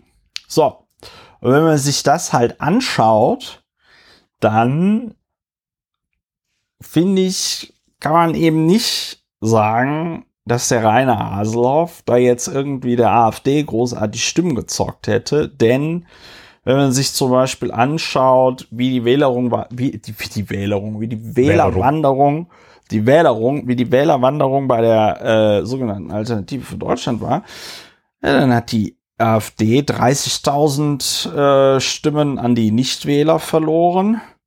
22.000 AfD-Wähler sind gestorben und 15.000 auch hier weggezogen. So, und ich finde, mit dieser einfachen Grafik zerfällt halt schon die ganze Erzählung, dass die AfD irgendwie dass das Rainer Haseloff da irgendwie gebändigt hat, von der AfD gezockt hat, was der CDU anscheinend gelungen ist, und zwar in einem Ausmaß, in dem das keine andere Partei hinbekommen hat, NichtwählerInnen zu aktivieren. Das muss man hier an dieser Stelle ganz klar sagen. Wer ist der CDU nicht gelungen, 61.000 NichtwählerInnen für sich zu gewinnen, dann hätte es schlechter ausgesehen. Die CDU hat 24.000 Stimmen an die NichtwählerInnen verloren und von den NichtwählerInnen, also 61.000, das sind 40.000 und nochmal 37.000 Stimmen netto, also gewonnen. Das ist ja wohl auch demoskopisch eine, die am sichersten zu bestimmende Wählerwanderung, weil die Ermittlung der Wählerwanderung ist ja mit sehr, sehr großen Unsicherheiten immer verbunden. Deshalb finde ich das auch nicht gut, dass die Wählerwanderung immer so einschränkungslos als Tatsache dargestellt wird. Ich habe mich das auch gerade aus Anlass dieser Wahl gefragt, wie das eigentlich ermittelt wird. Das sind ja, weil wie manche wissen, ist die Wahl ja geheim. Und man schreibt weder seinen Namen drauf, noch schreibt man drauf, was man beim letzten Mal gewählt hat oder wenn man beim letzten Mal nicht Wähler war. Das heißt, man kann also diese Wählerwanderung stellen, die demoskopischen Institute durch, dem Ziel nach repräsentative Befragungen fest. Und das Interessante ist, die stoßen vor allem auf ein Problem. Die Frage lautet im Wesentlichen in verschiedensten Variationen, was haben Sie diesmal gewählt oder was werden Sie diesmal wählen, was haben Sie beim letzten Mal gewählt. Eines der ganz zentralen Probleme bei der Ermittlung der Wählerwanderung ist, dass die Leute halt nicht mehr wissen, was sie im letzten Jahr gewählt haben. Und also schon das. Ja gut, also hier steht schon mal, ne, Schätzung auf Basis von Vor- und Nachwahlbefragung, Wahl- und Bevölkerungsstatistiken. Ja, das ist relativ schwierig. Wenn man allerdings diese krassen Vorhersagefehler mit Blick auf das gesamte Ergebnis sieht, kann man da etwas skeptisch werden. Ich glaube, hier das geht allerdings einher oder ist vollkommen passend zu deiner Beobachtung, dass die Nichtwähler der CDU so massiv Stimmen verschafft haben. Das geht stark in die Richtung der Umstand, dass dieser krasse Vorhersagefehler höchstwahrscheinlich die CDU davon sehr, sehr stark profitiert hat, ist ja sehr, sehr im Einklang damit stehend, dass die Nichtwähler so massiv wichtig geworden sind. Denn der krasse Vorhersagefehler, wahrscheinlich hat er ein erhebliches Mobilisierungspotenzial gehabt, dass da in Sachsen-Anhalt viele Menschen dachten, ey, wow, jetzt kommt hier diese AfD, wird hier stärkste Kraft, was sollen denn die Leute von uns denken?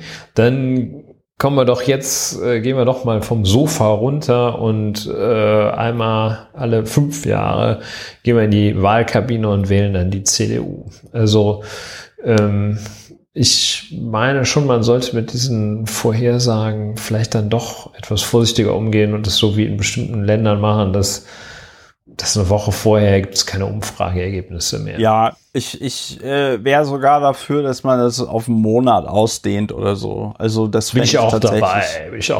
Fände ich tatsächlich sehr interessant, dass man sagt, einen Monat vorher keine öffentlichen Umfragen mehr.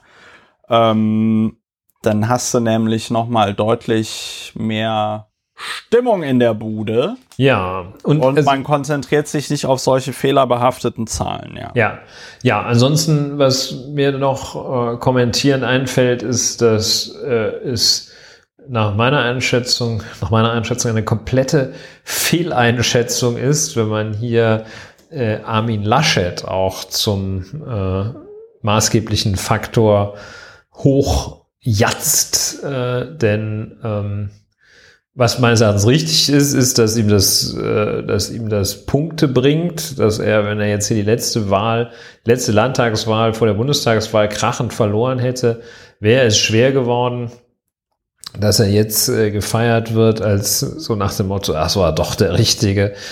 Naja, gut, das ist aber wahrscheinlich auch normales politisches Geschäft, dass man sich das natürlich so zurechtlegt, wie man es braucht. Wie umgekehrt braucht. Ja auch dann die Sozialdemokratische Partei Deutschlands dieser Wahl jegliche bundespolitische Bedeutung und dem Wahlergebnis jeglichen bundespolitischen Einfluss abspricht. Ja, man kann wohl sagen, dass es schwierig wird für den Scholz-Zug. Ja, was gibt's noch? Der Scholz-Zug, es wird schwierig. Ja. Ja, also da würde ich dir auch beipflichten wollen, jetzt aufgrund dieses Ergebnisses irgendwelche Rückschlüsse darauf zu führen, wie erfolgreich oder unerfolgreich jetzt so Leute wie der Rainer Haseloff oder Armin Laschet waren, das ist Kaffeesatzleserei. Da kannst du auch irgendwie den Vogelflug analysieren oder ja, weiß ich nicht, in die Gedärme einer Ziege schauen oder so und dann sagen, oh ja, die Vögel fliegen so. Ja, aber was vielleicht insgesamt dann auch noch diese Wahl charakterisiert, ist, dass sie gewonnen wurde und eigentlich auch nur darum ging, etwas anderes zu verhindern und in dem Sinne extrem konservativ war, dass es allein um das Bewahren des Zustandes vor der Wahl ging, jetzt nicht in derselben Parteienkonstellation, aber dass sich möglichst nichts ändert, also wohlgemerkt, mir ist es auch lieber, als wenn die AfD sich dahingehend etwas ändert, dass die AfD dann stärkste Fraktion wird, stärkste Partei, aber doch so ein in dem Sinne konservative Wahl, die eigentlich nur darauf aus ist, dass möglichst alles so bleibt, wie es ist. Das wurde nicht dadurch gewonnen, dass etwas, dass irgendeine Zukunftsperspektive aufgezeigt wurde. Und das gerade für Sachsen-Anhalt, ein Land, das ja wahrscheinlich eine Zukunftsperspektive vielleicht durchaus auch hätte brauchen können. Das ist so ein reiner Verhinderungswahl letzten Endes gewesen. Und ganz bestimmt keine Richtungswahl, kein Beispiel für irgendetwas und letztlich auch, nicht nur letztlich, und auch kein Beispiel dafür, wie man mit der AfD umgeht, indem man einfach irgendwie selber so ein bisschen nach rechts rückt, da die Positionen besetzt, so diese konservativen Positionen, nicht die ganz krassen besetzt und sagt, mit euch wollen wir nichts zu tun haben. Ja, was ein Ding. Also, ja, man muss drüber reden, aber ja, letztlich. Was ich aber auch bemerkenswert finde, ist, jetzt interessieren wir beiden Hübschi-Bärchen uns ja schon vielleicht mehr für Politik als so der Durchschnittsbürger, die Durchschnittsbürgerin in Deutschland. Aber wer sich mit noch viel mehr Politik beschäftigt, sind ja die JournalistInnen, deren Tagesgeschäft das ist, über die politischen Parteien zu schreiben. Und dass man jetzt hier in der Berichterstattung so damit so einschwenkt auf dieses Sieg für die CDU, ach, die Demoskopen, die haben es ja alle irgendwie nicht so richtig hingekriegt und Armin Laschet auch ganz toll. Das finde ich irgendwie ein bisschen schwierig. Das ist ein bisschen unterkomplex, ne? Weil das ist ja, wie wir jetzt hier herausgearbeitet haben, darum geht's ja gar nicht. Sondern, wie du gesagt hast, es ist, glaube ich, am Ende des Tages sehr schlüssig. dass die 60.000 Nichtwählerinnen, die sich dann da haben mobilisieren lassen, alleine um die CDU zu wählen, halt gesagt haben, oh, da wollen wir mal diese Situation verhindern, das.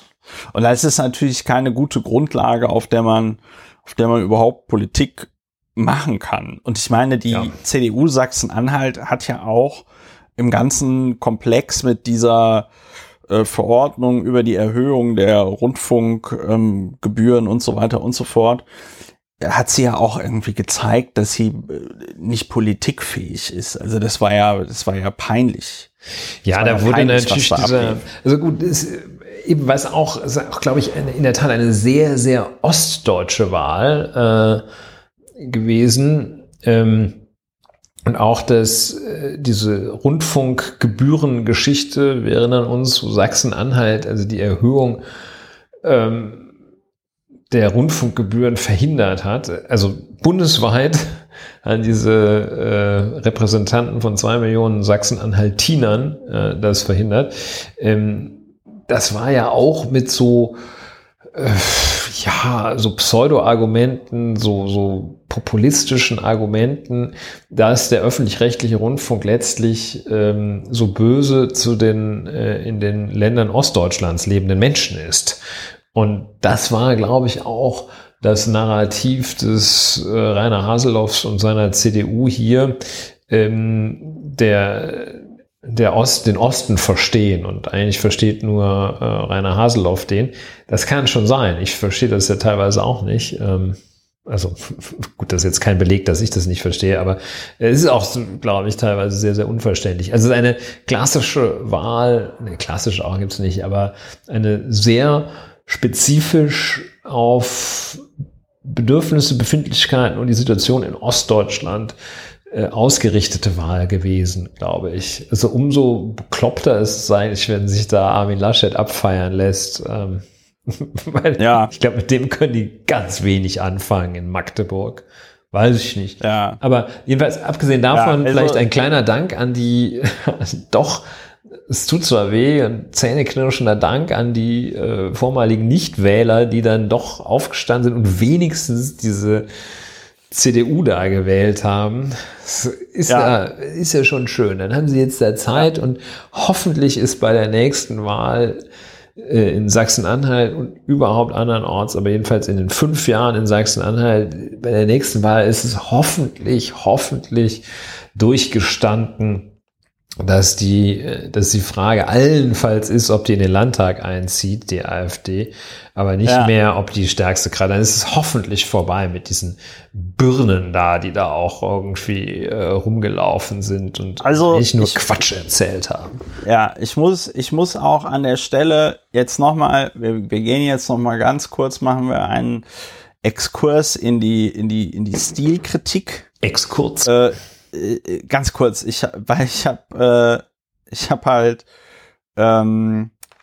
mal einfach gegoogelt Wahlplakate Sachsen-Anhalt,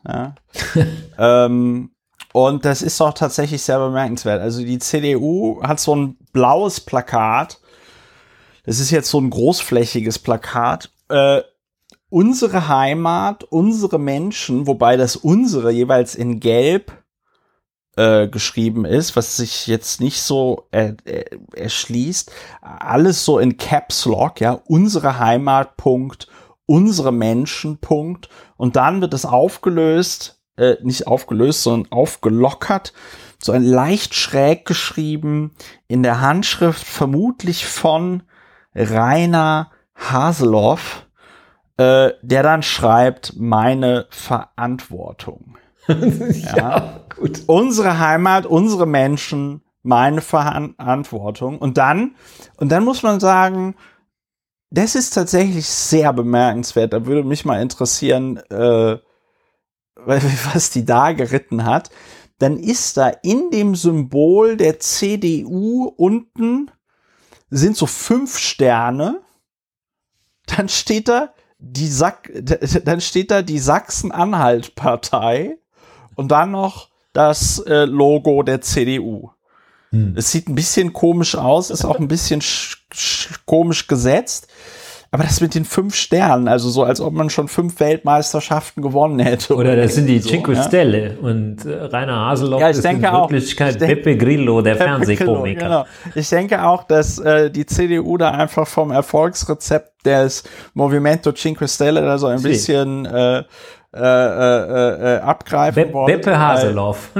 Ja, ich glaube, dass, wenn man in Sachsen-Anhalt eines kennt, dann das Rainer Grillo. Ja, genau. Okay, ich komme nicht drüber weg. Rainer Haseloff, ja, ich komme auch nicht drüber weg. Dr. Rainer Haseloff, Ministerpräsident des Landes Sachsen-Anhalt, wo ich mir direkt die Frage stelle, darf er das überhaupt auf ein Wahlplakat der CDU schreiben? So, dann haben wir hier ein Plakat mit dem Spitzenkandidaten der Linkspartei. Ich kann, ich will, ich werde. So ein bisschen Veni Vidi Vici, ja, aber es verfängt nicht so richtig. Wulf Gallert, man sieht Wulf Gallert, wie er im Landtag Sachsen-Anhalt steht. Er guckt so ein bisschen verträumt nach links, stellt sich wahrscheinlich vor, wie das wäre, Ministerpräsident von Sachsen-Anhalt zu sein. Nun, ihm ist es nicht vergönnt. Und man muss leider, ich meine, das ist jetzt hier eine Stilkritik, aber man muss tatsächlich sagen, dass ich bin mir sicher, dass auch Wulf Gallert eine Schokoladenseite hat. Aber das ist deutlich die andere. Ja, ich sehe das hier auch. Aber man sieht sie auf diesem Plakat nicht unbedingt. Ja, also ich betreibe ja keinen Lookism, aber man muss sagen, ich bin mir ziemlich sicher, es hätte Fotos von Wulf Gallert gegeben, auf denen er sympathischer rübergekommen wäre. Ähnliches gilt auch für Katrin Budde, Spitzenkandidatin der SPD. Nee, das ist ja hier ein Wahlplakat von 2006. Das ist ja ein Wahlplakat von 2016. Das ist ja peinlich. Das sind Plakate von 2016. Was ist das? Das heißt, aber hier die auf meinem Rechner sind auch aktuell. Deshalb würde ich mal, also ich finde, das ist eine sehr schöne, gute Beschäftigung, die du da jetzt hier gefunden hast, ein neuer Erfolg. Aber hast du denn mal den Link? Hast du denn den Link für die aktuellen? Ich habe einfach bei Google Wahlplakate Sachsen-Anhalt eingegeben. Ja, also, das habe ich auch eingegeben und dann werden mir die Wahlplakate von 2016 ausgespuckt. Dann gib doch mal einen 2021 noch zusätzlich bei Google. Ja, also ich finde, das ist eine sehr schöne Idee von dir, mal zu gucken, was haben die denn eigentlich für Wahlplakate, weil das sieht man sehr schön im Überblick hier. Und ich finde auch einfach, es ist jetzt keine große Kunst, aber wenn man das bei Google eingibt, Wahlplakate Sachsen-Anhalt, dann kommen so ein paar, auch das will ich nicht unbedingt propagieren, neu gestaltete, manche würden sagen verunstaltet, das hängt aber ganz stark von der Richtung ab, Wahlplakate, da hat einer halt einfach, und das finde ich ganz trocken, groß auf dieses AfD-Wahlplakat Alternative für Deppen draufgeschrieben. Das hat mir ganz gut gefallen. Das finde ich trockener Schuss, weil die anderen Wahlplakate spielen und da schließt sich ja mal wieder ein Kreis, mit dem Slogan Widerstand an der Wahlurne, wählt AfD. Ja, meine Schön. Zeit. Ne? Ich sehe, die CDU hat, das könnte vielleicht auch den Wahlerfolg erklären, ich sehe jetzt hier tatsächlich ein aktuelles Wahlplakat der CDU. Da hat man sich auch von diesem Movimento Cinque Stelle Look verabschiedet, wobei die CDU noch immer behauptet, die Sachsen-Anhalt-Partei zu sein. Ein Foto, ein sehr ernst guckender Dr. Rainer Haseloff und unten steht dann Dr. Rainer Haseloff, der Richtige in schwierigen Zeiten. Ja, das ist Heimat. Natürlich... Unsere Menschen, meine Verantwortung. Ja, genau. So, dann haben wir hier die Katja Pähle, ist das die? Das ist die SPD-Kandidatin. Lady, ja. Jetzt Platz schaffen, wo heute noch ein AfD-Abgeordneter sitzt, kann morgen schon jemand an der Zukunft arbeiten. Ja, das ist das, ein ganz netter. Nee, das ist, sorry. Nee, das ist also sorry, aber wenn du dein SPD-Plakat dafür benutzt, über die AfD zu reden, dann hast du es halt einfach echt falsch gemacht.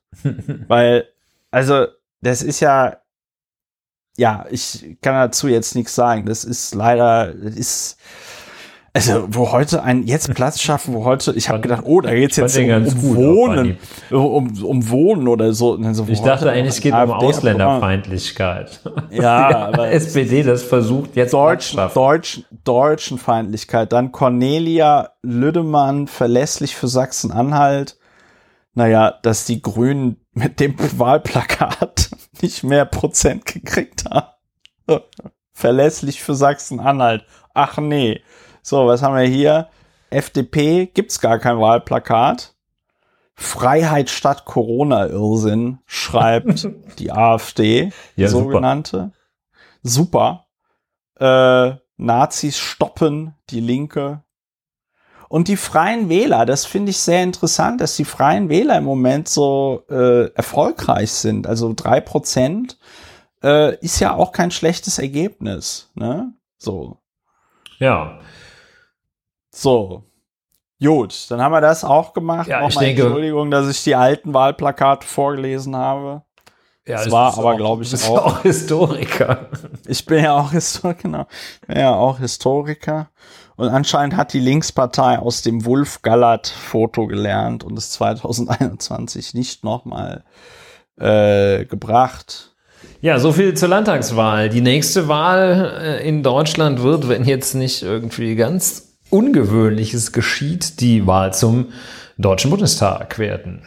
Und die Wahl zum Berliner Abgeordnetenhaus. Ja, aber die liegt, glaube ich, zeitgleich. Nein, ja. Zeitgleich. Ja.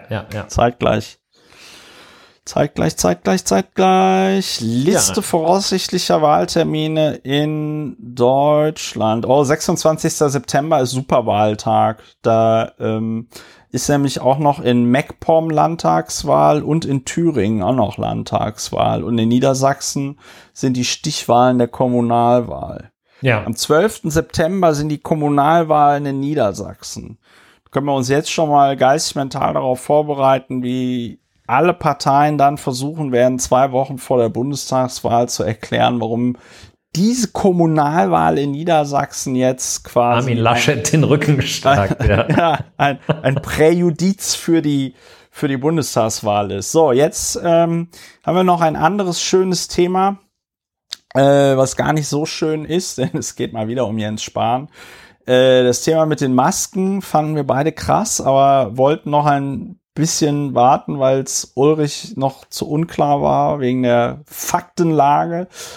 Jens Spahn kam irgendwann mal da drauf zu twittern, wie viele Menschen denn jetzt schon geimpft worden sind. Und dann haut der jeden Tag immer so ein Tweet raus und sagt so, hier jetzt zum Beispiel ein Tweet vom 4. Juni. 45% der Deutschen, in Klammern 37,4 Millionen, sind mindestens einmal geimpft. Jeder Fünfte, in Klammern 16,7 Millionen, hat den vollen Impfschutz. Dank dieses Fortschritts können wir ab Montag die Prio aufheben, auch wenn wir noch einige Wochen Geduld miteinander brauchen, bis alle, die wollen, geimpft sein werden. So, das bewerte ich jetzt gar nicht. Was mir aufgefallen ist und was ich ganz interessant finde, ist, dass Jens Spahn seit gestern am Wochenende, wie die Gesundheitsämter, am Wochenende twittert Jens Spahn nicht, wie viele Leute geimpft worden sind. Ja. Und das ist auch schon ganz interessant, dass der Tweet dann von gestern schon anders anfängt. Am Freitag noch fing er mit der Prozentzahl an. Diesmal fängt er mit 55 Millionen Impfdosen wurden bisher in Deutschland verimpft. 38 Millionen in Klammern 45,7% sind mindestens einmal geimpft. 17,75 Millionen in Klammern 21,3% haben den vollen Impfschutz. Aber heute, ab heute impfen die Betriebsärzte flächendeckend mit.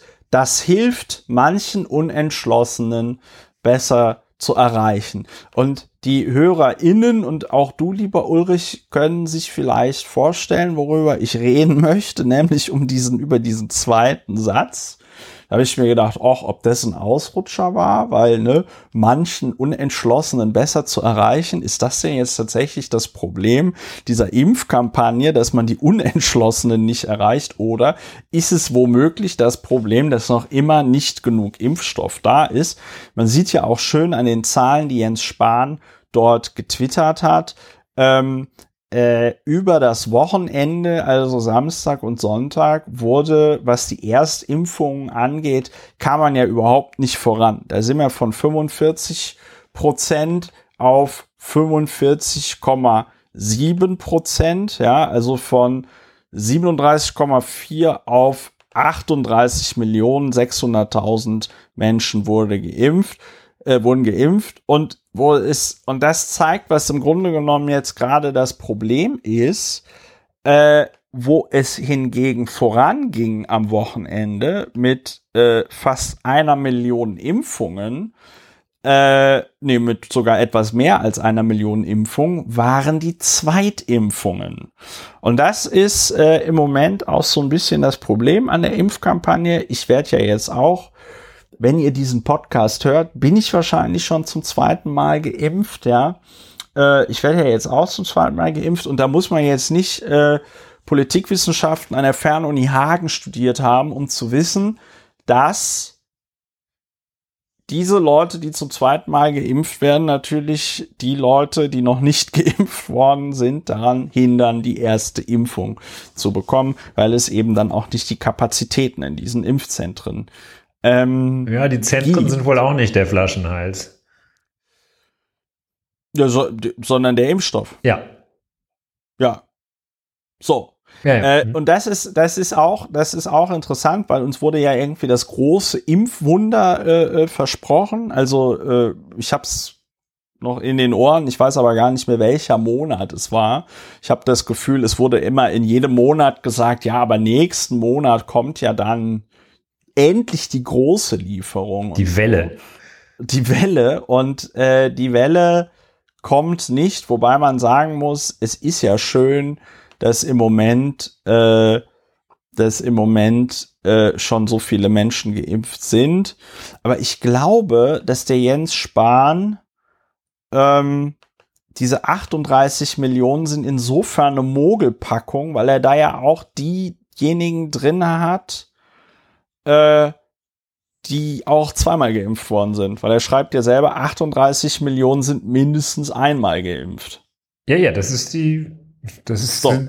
Also, ja, aber das ist natürlich sehr clever, weil ich jetzt beim Vorlesen und Lesen so gedacht habe, geil, 38 Millionen und dann noch zusätzlich 17,75 Millionen, aber nein. Es sind also tatsächlich insgesamt 38 Millionen Menschen, die in Deutschland überhaupt schon mal irgendwie geimpft worden sind. So, und zeitgleich dazu startete gestern eine Kampagne des Bundesgesundheitsministeriums, in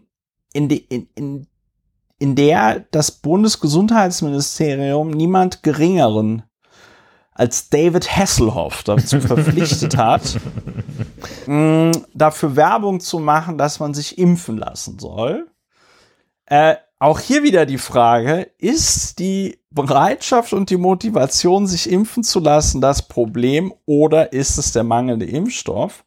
Und heute twittert Jens Spahn wieder Zahlen, 46% der Deutschen, das sind 38,2 Millionen, sind mindestens einmal geimpft.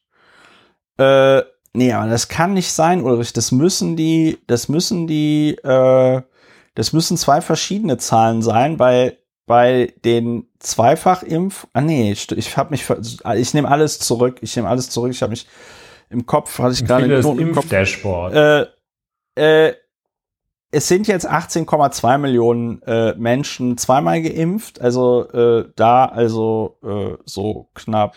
Ja, wobei zweimal ist auch nicht unbedingt gesagt vollständig, ne? Da sind ja auch die von Johnson & Johnson dabei, Johnson & Johnson die vollständig ist, geimpft, aber nur einmal geimpft. Du hast vollkommen recht. So, bei den Ü60-Jährigen sind über 80% und bei den 18- bis 59-Jährigen 40% mindestens einmal geimpft. Wollen wir eine Impfquote von 75% erreichen, müssen wir mindestens noch 15 Millionen Menschen überzeugen. Und da ist mir heute der Kragen geplatzt. Lass ihn platzen, bitte. Jens, die Leute rennen den Hausärzten und den Impfzentren die Bude ein. Das Problem ist nicht die Impfbereitschaft. Das Problem ist, dass zu wenig Impfstoff da ist. Der Tweet hat witzigerweise sogar mehr Likes als der ursprüngliche Tweet von Jens Spahn. Und was ich halt so bemerkenswert daran finde, und ich meine, kommunizieren kann Jens Spahn, ja, was ich wirklich bemerkenswert und ein bisschen zynisch und ein bisschen dreist finde, ist, dass im Moment zumindest von Spahn aus und vom Bundesgesundheitsministerium aus, aber ich kann mir gut vorstellen, dass andere CDUler in diesen Chor dann demnächst einstimmen werden, so getan wird, als läge es im Moment an der Motivation einiger Leute, geimpft zu werden, als läge es an den sogenannten Unentschlossenen, geimpft zu werden. Ja? Ich habe dazu heute getwittert, da haben mir UserInnen also davon berichtet, wie das denn bei ihnen so läuft. Teilweise, weiß ich nicht, beim Hausarzt auf Platz 500 in der Impfschlange und so, ja. Und ich finde es tatsächlich ein bisschen zynisch. Ich finde auch komisch, dass es nicht problematisiert wird.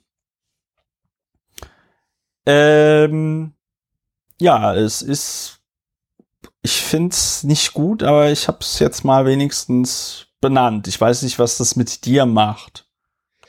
Ja, ich sehe den Punkt und ich stimme dir uneingeschränkt zu, pflichte dir bei. Ich denke nach, es erinnert mich an, oder ich gehe meinen Gefühlen nach. Es erinnert mich an irgend so etwas, weil es ja es erinnert mich wieder an Begbie in Trainspotting. Ich glaube Begbie heißt der Typ, ja, der diesen vollen Bierkrug da von der Galerie oben unten in die Menschenmenge in den Pub wirft und dann aufspringt und sagt, wer war das? Und das ist eine Szene, an die ich da denken muss. Und zynisch, ich finde es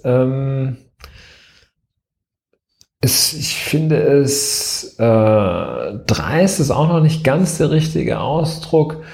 Ich finde es falsch ist der richtige Ausdruck, aber es ist so eine klassische Verschiebung einfach. So ein bisschen ans Schwarze-Peter-Spiel erinnert das, ohne dass die Leute Gelegenheit hätten, die Karten freiwillig zu ziehen. Also der sagt, die Wirklichkeit ist, es gibt zu wenig Impfstoff. Man muss jetzt gar nicht so weit gehen, zu sagen, Jens Spahn ist schuld daran. Es wäre auch falsch und verkürzt.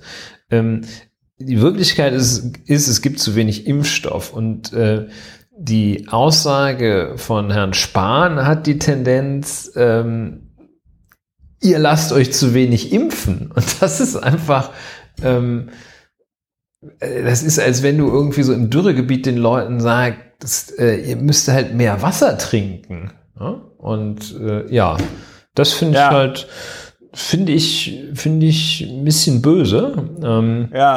Und Ja, ich habe mich auch gefragt, was kann eigentlich der 40-jährige Herr Jens Spahn, beziehungsweise welche Talente muss man mitbringen, um so weit zu kommen wie er? Ja, man muss halt wirklich sich gut vernetzen können, die richtigen Leute kennen, treffen, ein bisschen Glück haben und irgendwie, ich nenne das mal so abfällig, ganz gut labern können. Das ist Geschmackssache, aber wenn es objektive Kriterien gäbe, könnte er das. Und ich glaube nur, dass er immer mehr durchschaut wird, weil er hat also irgendwie diesen Tonfall, dieses bewusst Beruhigende im Tonfall und diese solide Eloquenz, die er mitbringt. Das muss man halt können, um so weit zu kommen. Aber man muss jetzt nicht ein irgendwie ausgewiesener Organisator, Logistiker oder Menschenfreund sein. Muss man als Spitzenpolitiker wahrscheinlich sowieso nicht, wenn man die Fachleute hat. Aber jedenfalls das, was Jens Spahn kann, ist jetzt nicht unbedingt das, was man braucht, um eine Krise wirklich zu bewältigen. Ja, und diese Analyse finde ich fast, oder nicht die Analyse, sondern diese Zuschreibung, diese Verschiebung, diese unterschwellige Erklärung damit, dass es mit dem Impfen noch nicht bei höheren Quoten ist, die Erklärung damit, dass die Leute impfunwillig seien, das ist böse. Das ist richtig krass. Und in dem Zusammenhang wurde ich auf dem Kurznachrichtendienst Twitter, das habe ich gerade eben gesehen, da musste ich erstmal gucken, ob das irgendwie so eine Fake-Webseite ist, aber das ist tatsächlich eine Pressemitteilung, und zwar vom 2.6.2021, also von vor knapp einer Woche, vom Kreis Recklinghausen.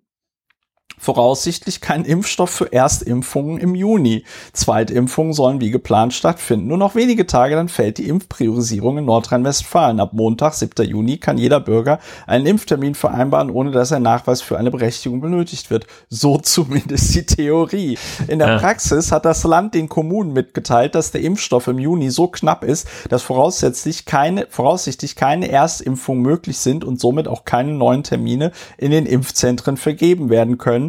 Die Zweitimpfungen sollen wie geplant stattfinden. Mehr als unglücklich nennt Impfzentrumsleiter Patrick Hund diese Situation.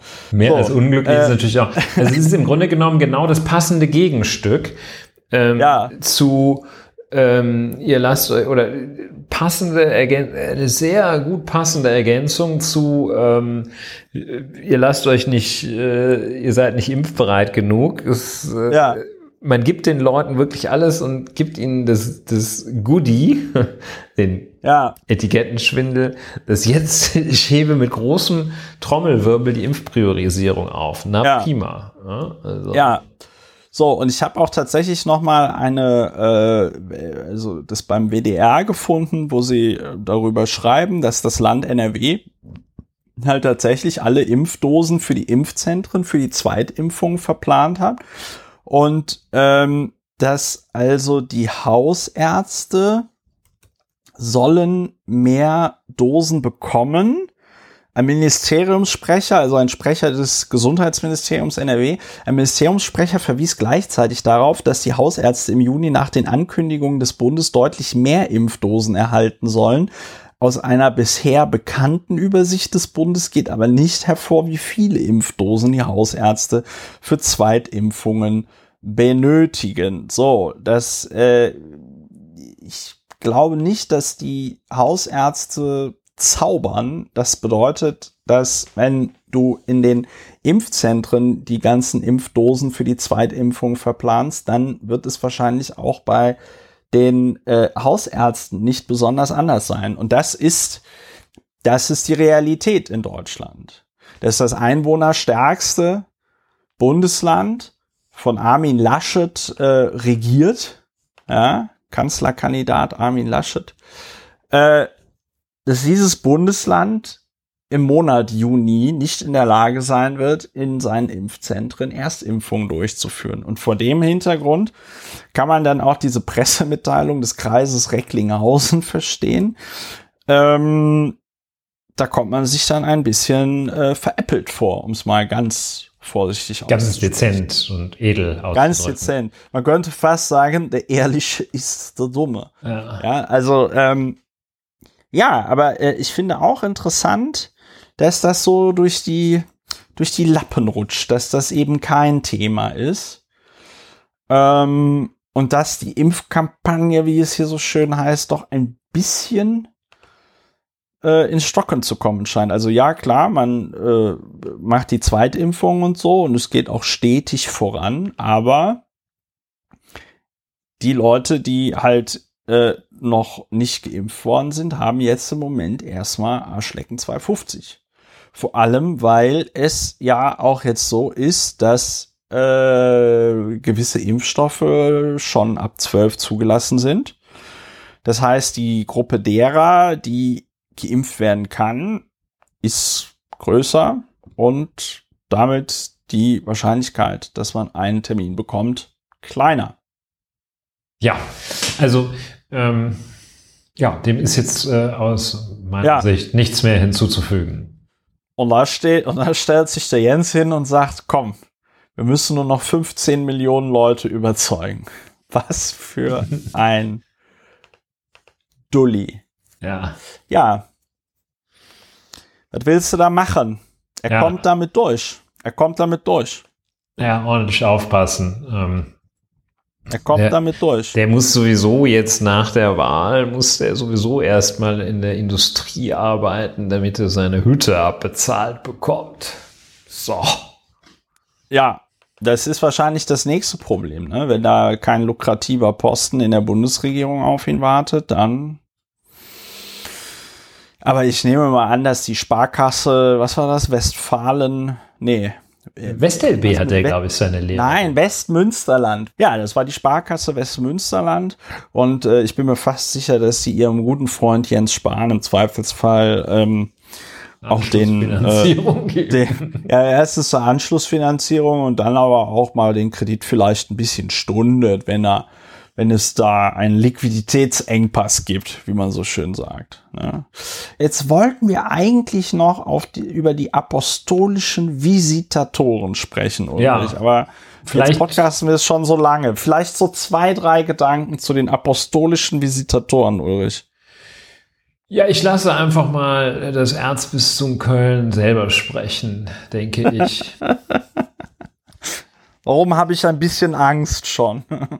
Nein, es ist, da heißt es so, auf der Webseite des Erzbistums Köln heißt es wörtlich, das Erzbistum teilt mit.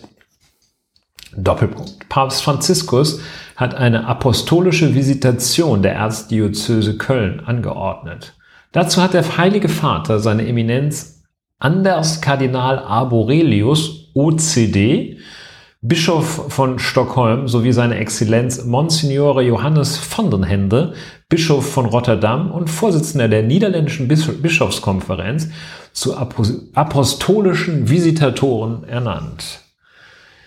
Die Gesandten des Heiligen Stuhls werden sich im Laufe der ersten Junihälfte vor Ort ein umfassendes Bild von der komplexen pastoralen Situation im Erzbistum verschaffen und gleichzeitig eventuelle Fehler seiner Eminenz Kardinals Wölki sowie des Erzbischofs von Hamburg, seiner Exzellenz Monsignore Stefan Hesse, als auch der Herren Weihbischöfe, seine Exzellenz Monsignore Dominikus Schwaderlapp und Monsignore Ansgar Puff im Umgang mit... Entschuldigung, aber Ansgar Puff, das ist... Keine Witze mit Namen. Im Umgang mit Fällen sexuellen Missbrauchs untersuchen. Rainer Maria Kardinal Wölki erläutert dies. Jetzt kommt ein Zitat, das er seinem Pressesprecher in den Griffel geschwaderlappt hat. Bereits im Februar habe ich den Heiligen Vater in Rom umfassend über die Situation in unserem Erzbistum informiert. Ich begrüße, dass der Papst sich mit der apostolischen Visitation ein eigenes Bild über die unabhängige Untersuchung und die Konsequenz daraus verschaffen will. Kardinal Arborelius und Bischof van der Hende werde ich mit voller Überzeugung in ihrer Arbeit unterstützen. Alles, was der konsequenten Aufarbeitung dient, begrüße ich. Tja, also ich stelle mir dieses alles, was der konsequenten Aufarbeitung dient, begrüße ich. Das ist doch schon, das ist doch so ein passiv-aggressives, gut, wir fahren dahin, wo du hin willst. Wenn du es unbedingt möchtest, dann machen wir halt in diesem Jahr Urlaub an der Ostsee. Und was ich so super finde ist, wir hatten das bereits im Februar dem Heiligen Stuhl alles sehr ausführlich erklärt. Das war meine Lieblingsstelle in dieser Pressemitteilung. Und dann auch, ich begrüße, dass der Papst sein eigenes Bild. Wir hatten es erklärt, ich begrüße, dass der Papst sich das auch nochmal angucken will. Also das ist schon, zum einen auch, da hinzu kommt diese Förmelei, wo die dann immer am Anfang schreiben sie noch immer seine Exzellenz, da schreibt man für alle, die demnächst Klausuren schreiben, schreibt man seine groß, ne? Seine Exzellenz, Monsignore Johannes van der Hende, schreibt man groß, aber hinterher, dann haben sie doch keinen Bock mehr, dann kürzen das immer ab, SE, und seine Eminenz Anders Kardinal Arborelius OCD, das weiß ich jetzt nicht, muss ich nochmal in meinem Kirchenlehrbuch nachschauen, Bischof von Stockholm. Die niederländische Bischofskonferenz. Das ist eine Ordensgemeinschaft. OCD ist der Ordo Carmelitarum Discalciatorum, eine christliche Ordensgemeinschaft mit zwei Zweigen. Unbeschuhte Karmeliten, männlicher Zweig, unbeschuhte Karmeliten. Die Karmelitas des Kalzes. Karmelitinnen, weiblicher Zweig. Ja, die machen auch, in früheren Zeiten habe ich mal gesehen, die barfüßigen Karmeliterinnen, die haben auch Autoflagellation betrieben. Das fand ich auch sehr gut. Ich weiß nicht, ob toll. Jedenfalls auch sicherlich der Bischof von Rotterdam, Vorsitzender der niederländischen Bischofskonferenz. Ich glaube, die Niederländer sind ja zu annähernd 100% Protestanten, sodass die niederländische Bischofskonferenz, nun ja, wo wir uns vielleicht, da kenne ich mich nicht mit aus. Aber ich finde diesen Ton, so diesen etwas, ich sehe doch da, zwischen den Zeilen sehe ich doch das beleidigte Gesicht und höre ich den beleidigten Ton des seiner Exzellenz Rainer Maria Wölki zwischen diesen Zeilen aufscheinen. Und man muss sagen, das hat offenbar, so hieß es jedenfalls, in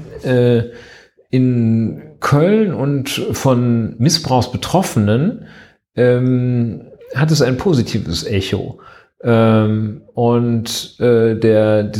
Karmelitermönch, der sieht ganz gut aus, der hat so eine, das entscheiden ja immer, der hat so ein kuttenartiges Ding an. Und der sieht sehr bodenständig aus. Ja, der sieht sehr nett aus. Der sieht tatsächlich aus, wie man sich so einen Mönch vorstellt. Genau. Der Hans van den Hende, der sieht schon so ein bisschen, mit dem ist nicht so, also mit dem Arborelius kommt man besser zurecht, das sieht man auch an dem Foto. Hans van der Hende ist so, mit dem Hans wäre ich vorsichtig. Nee, also ich stelle mir halt, also irgendwie regt das auch meine Fantasie an, weil ich so auch ganz, also der gesamte Name der Rose ist nochmal von meinem Auge abgelaufen, der Film und Buch, dann, das regt so meine Fantasie auch an, wenn die dann kommen, die beiden, ne? Also der eine aus Stockholm, der andere aus Rotterdam, Vielleicht waren die auch erst noch beim Heiligen Vater in Rom und haben sich da ein bisschen instruieren lassen. Dann kommen die, also ich meine, kommt zum Beispiel, kommt er aus Rotterdam, kommt er mit dem eigenen Auto oder muss, oder muss dann seine Exzellenz Rainer Maria Kardinal Wölki, muss der denn etwa noch zum Flughafen und den da aus die SAS aus Stockholm verspätet sich um 20 Minuten und muss er den abholen, und was macht man dann? Kommen die an und setzen die sich dann zusammen und beten erstmal für klare Gedanken, oder gibt es dann ein leichtes Mittagessen und die beiden dürfen sich erstmal noch zurückziehen, oder also was macht diese Visitation? Und die machen ja einen Geheimbericht am Ende, ne? Denn das wird natürlich nicht veröffentlicht, sondern ein Geheimbericht. Und dann liest der Papst den in seinem, keine Ahnung, in seinem geheimen Sessel, in seinem geheimen Lesestühlchen, Kabuff. Und dann sagt er, was passiert. Ne? Dann sagt er, ich habe hier... Der Posten vom Thebas van Elst wird demnächst frei. Da würde ich dich jetzt, Rainer Maria, Bruder. Ja, also die sind jedenfalls da. Die Presseerklärung liest sich passiv-aggressiv.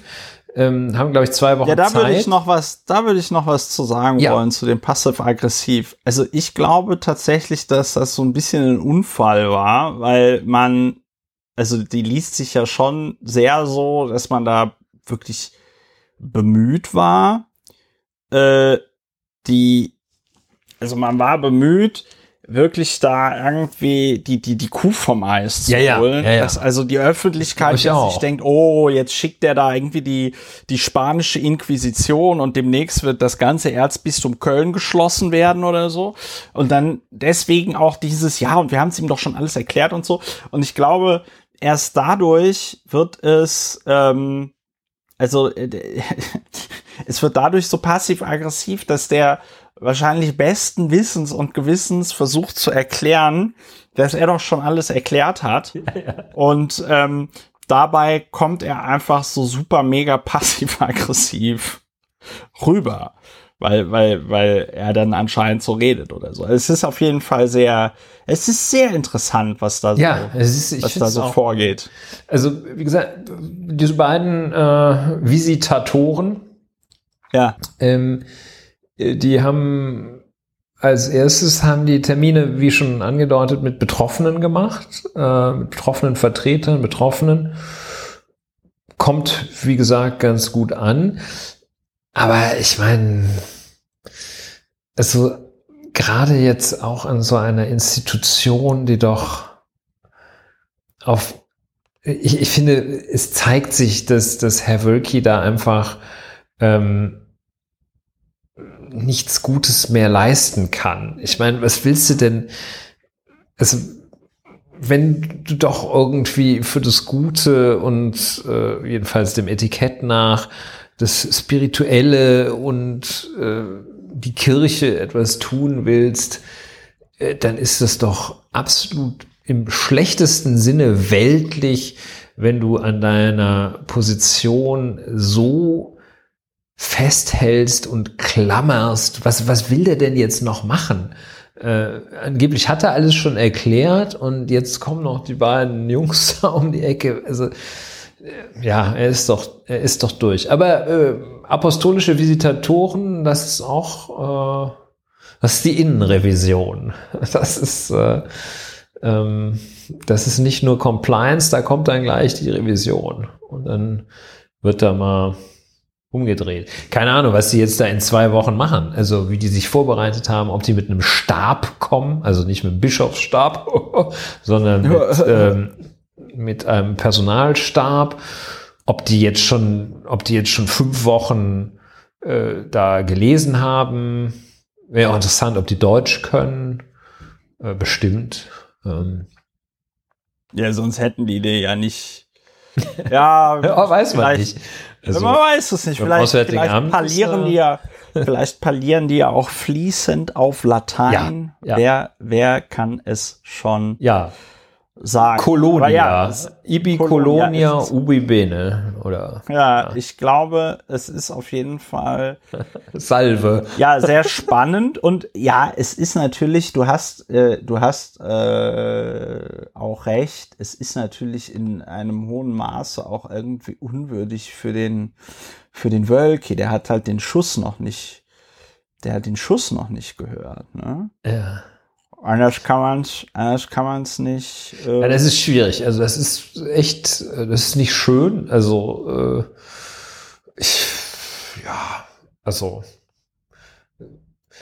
wie gesagt, das müssen wir mal noch ein bisschen beobachten. Ich empfehle intensive Befassung mit den apostolischen Visitatoren. Ja, genau. Ich würde sagen, pass auf, sonst kommen die Visitatoren. Genau, sonst kommt die spanische Inquisition. Ich würde sagen, das war ein sehr kompakter, über zweistündiger Podcast. Ja Mensch, wer hat denn hier an der Uhr gedreht? Wer hat an der Uhr gedreht? Und da würde ich sagen, moderiere ich den ganzen Kram ab. Es sei denn, du hast noch irgendwas, was du unbedingt mit den HörerInnen teilen wolltest. Nein, ich gehe jetzt meinen Gedanken über die Visitatoren nach und brauche davon nichts zu teilen. Okay. Was möchtest du denn mal später werden? Oh, Visitator. Ich sehe... Schade, in meinem nächsten Leben werde ich entweder Primatenforscher oder apostolischer Visitator. Ja, ich glaube, du kannst da auf jeden Fall... ich denke, du kannst da... Da geht was. Ja. Ich sag's mal so, da geht was. Sowas wie Staatsanwalt.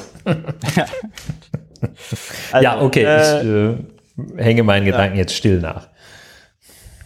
Liebe Hörerinnen und Hörer, es freut mich ganz herzlich, dass ihr eingeschaltet habt und die ganze Folge gehört habt. Die 98. Folge von Lauer und Wehner, dem beliebtesten Podcast unter apostolischen Visitatoren und der Podcast zur Bewältigung der Gesamtsituation.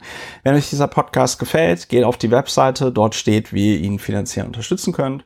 Wenn ihr Feedback habt, immer gerne am besten ins Blog zum Podcast und dann wünsche ich euch alles Gute, kommt gut durch die Woche oder wann immer ihr das auch hören werdet. Macht's gut und bis demnächst, wenn es wieder heißt Lauer und Wehner. Macht's gut. Tschüss. Tschüss.